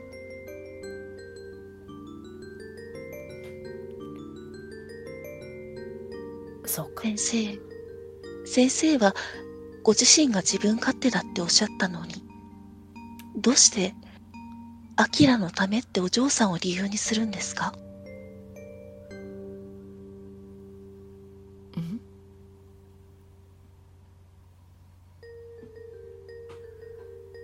アキラさんの幸せのためっておっしゃいましたよね。あそうだあなたはそうやっておっしゃることによって、アキラさんを共犯者にしてるんです。そうかもしれないね先生はお医者様としての教師とおっしゃいましたけど、私がレシピエントなら、それを移植されるお嬢さんにどうして説明をしないんですか？言えるわけがないだろう。あの幼い子に。そしてあの里い子に。本当に里いお嬢さんですよね。あ私、壁越しだったのに、落ち込むのも、動揺したのも、心細いのも、みんなひ拾い上げてくれました。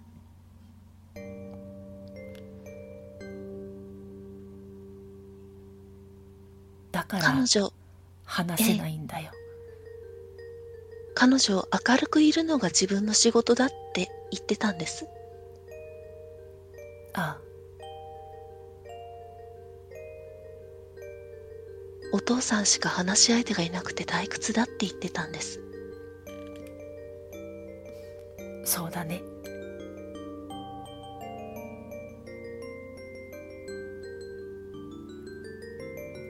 で、ため息をついてから、私の体はお好きになさってください。ただ、その前に、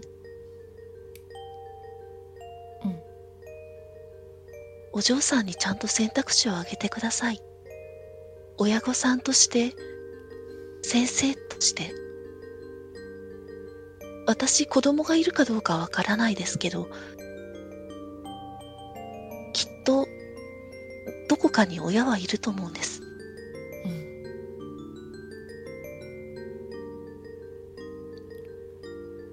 子供に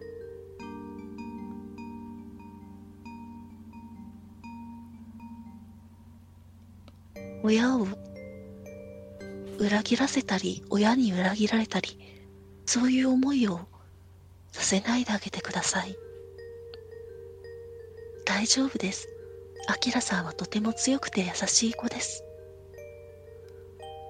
こんな状態で5年間いてそれでも目黒先生のことをお父さんのことを名義だってみんなに紹介して明るく振る舞ってあなたをこんな体でずっと守ってきてるんです。一言だってお父さんの悪口なんて言いませんでした。チャラくてもかい？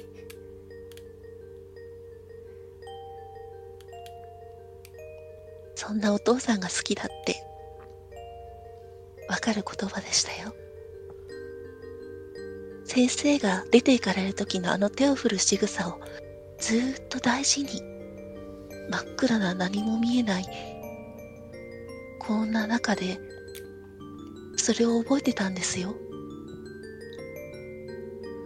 そんなの好きに決まってるじゃないですか。そうだね。でもねだからこそ言えないんだよ。僕の望みを彼女は悟ってしまう。彼女はね僕の言うことを聞いてしまうんだ。だから何も知らずあの子に何も知らせず僕はあの子の体を戻すと誓ったんだ。私の体確かアキラさん今年で中学に入ってるはずって言ってましたけどあ。明らかにサイズが違うんですけど。うん。合わせられるんですか？いや合わせられはしない。機械じゃないからね。そこから先は僕の説得の番だ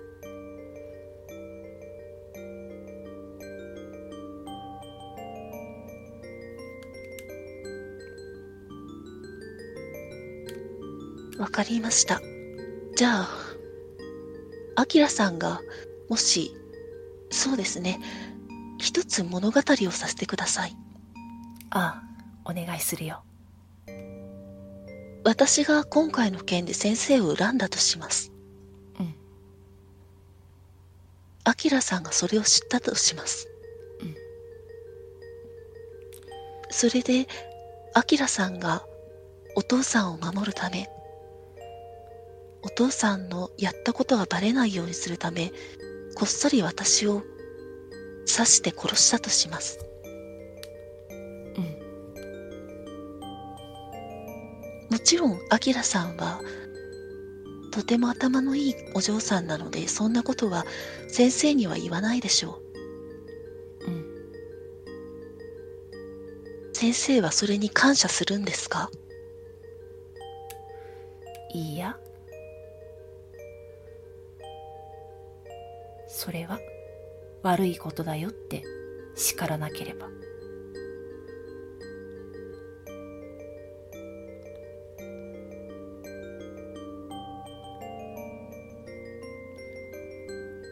君あはねなたが、んなんだい？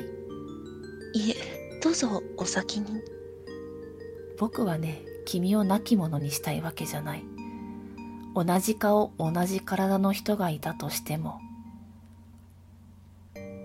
それを亡き者にしようなんて思っていないしアキラがそうしないようにそこも話はするつもりだそうじゃないです。そうじゃないです、先生。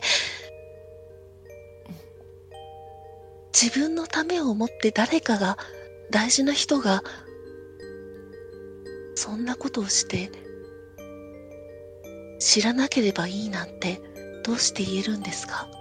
あなたはそれを悪いことだってお嬢さんには止めるんですよね。あお嬢さんが同じ立場だったら、同じことを思うと思わないんですか？そうかもしれないね私たち、私もアキラさんも子供です。親のいる子供です。でも、彼女はもうプリキュアに憧れてた小さな女の子じゃないんです。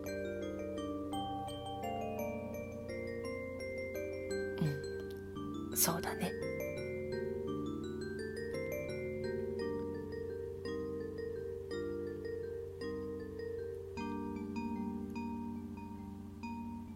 私の結論は出てます。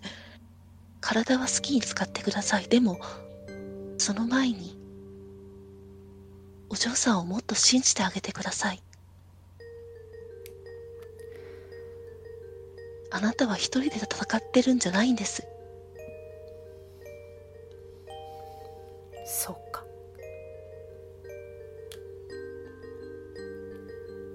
そうだね。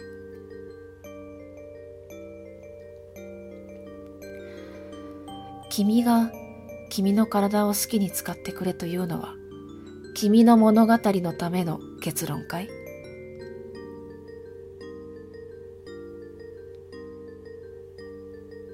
わかりません、正直。記憶のせいか、自分の体があまり欲しいと思わないのかもしれないです。正直適合率のお話がないのでしたら、アキラさんに差し上げるのも申し訳ないかなって思ったかもしれないです。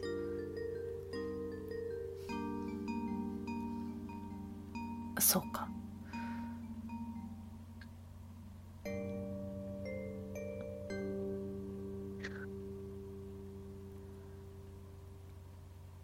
私の体はお預けします。なので、そんなにすぐは痛まないと思いますので、お嬢さんとよく話し合ってあげてください。寂しがってましたよ。そんな私ではお父さんの代わりにはなれませんから。そんなところまで君たちは似てるんだな。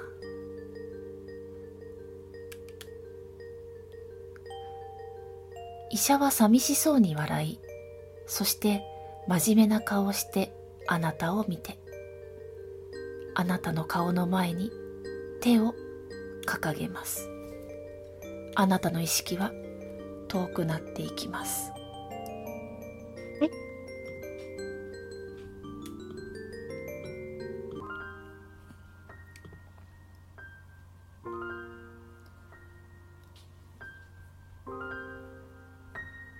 あなたは気がつくと自分の家に戻っていた。失われた記憶も戻っている。病院での出来事も覚えている。あれは夢だったのか、現実だったのか。ふと体のある部分がよく見るとわかることだが、他の部分とは違う色になっていることに気がつく。果たしてその体は本物なのか、偽物なのか。それがはっきりするのはもう少し後のことだろう。それでは、この後のさくらさんの物語を少し紡いで終わりにしていきましょう。何日後とかでも、えー何ヶ月後とかでも構いません。うん。そうえっと、ちょっとだけ説明すると、あの、さくらさんは基本的に、あの、お昼の時間帯はあまりお外に出ないお姉さんだったのですが、はい。ちょっと勇気を出して、あの、お昼の外に出てみます。はい。で、あのどうしよっかな。あのアキラさんに、のイメージに似合いそうな、あの、お花の、こう、髪にパチってつけるタイプのアクセサリーっていうのかな。はい。あの、パチンピン？はいはいはいはい。わかります。うんうんあれを、ちょっと、勇気出して買いに行くのだ。はい。多分めっちゃこう、ざわざわしてるところの人とゴミとかものすごい久しぶりなんで、めっちゃ挙取りながら。はい。はい。でも、はい。あの、久しぶりに自分の声出して人間の店員さんから物を買うのだ。はい。そんな感じでお願いします。はい。では、シンクドゥルフ神話 TRPG、片白。これにて終幕です。お疲れ様でした。お疲れ様でした。わー。い。いやー。わがまま放題をありがとうございます。いやー、めっちゃ暴れたのだ。大丈夫だった？あ もちろんです。もう楽しかったから喋りすぎてしまいました。あー、よかったのだ。え、タノさんはどうでしたか？あのー、楽しかった。あとと、タヌ怖えなってなってないといいなって思った。怖いことはね、何にもなかったんですよ。ああ、よかったです。もうね、タヌーさんの知識がダダ漏れてましたね。あ、えっとですね、ちょっとだけお話しておくと、はいえっと、画面の向こうの皆様にお話しておくと、えー、タヌはですね、片白を一度、あの、他の方のプレイで拝見しておりまして、うんうん。うんうん。あの、まあ、どんな質問来るかとか、その辺、えっ、と、知ってたので、ちょっと事前準備の時間をいただいております。うん。はい。うんうん。なので、えー、タヌの知識のいくらかは、ウィキペディアからいただいております。なるほど。はい。いやーでもね、あの、臓器くじの時うんうん。のシステムエラーに関しては本当に私何も考えてなくてびっくりしちゃいました。そうなんだ。はい。そっかそういえばそうだなって。うんうん。うんあの、ああいうところでこう、細かいところで引っかかって脱線するのはタヌだなって思いながらしてた。なるほど。はい。あの、本題そっちじゃねえぞっていう。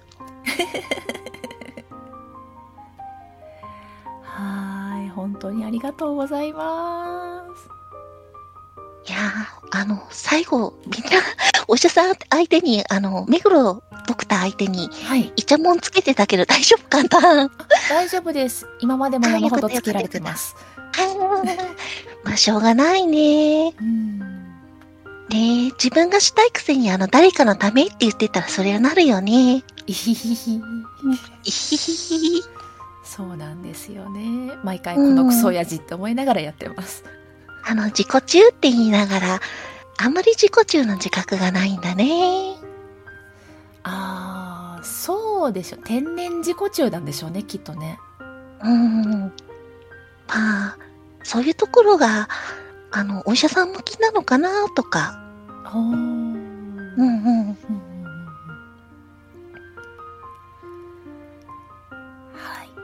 うんうんうんはい。では、はいえーもう2時間半近くなってしまいましたので、ありがとうございました。長時間だ、とっても楽しかったです。見ていたこ方ちらこそ々も、長い時間ありがとうございますなのだ。はい。見てくださった方々もありがとうございました。ありがとうなのだ。配信終わりたいと思います。お疲れ様でした。お疲れ様でした。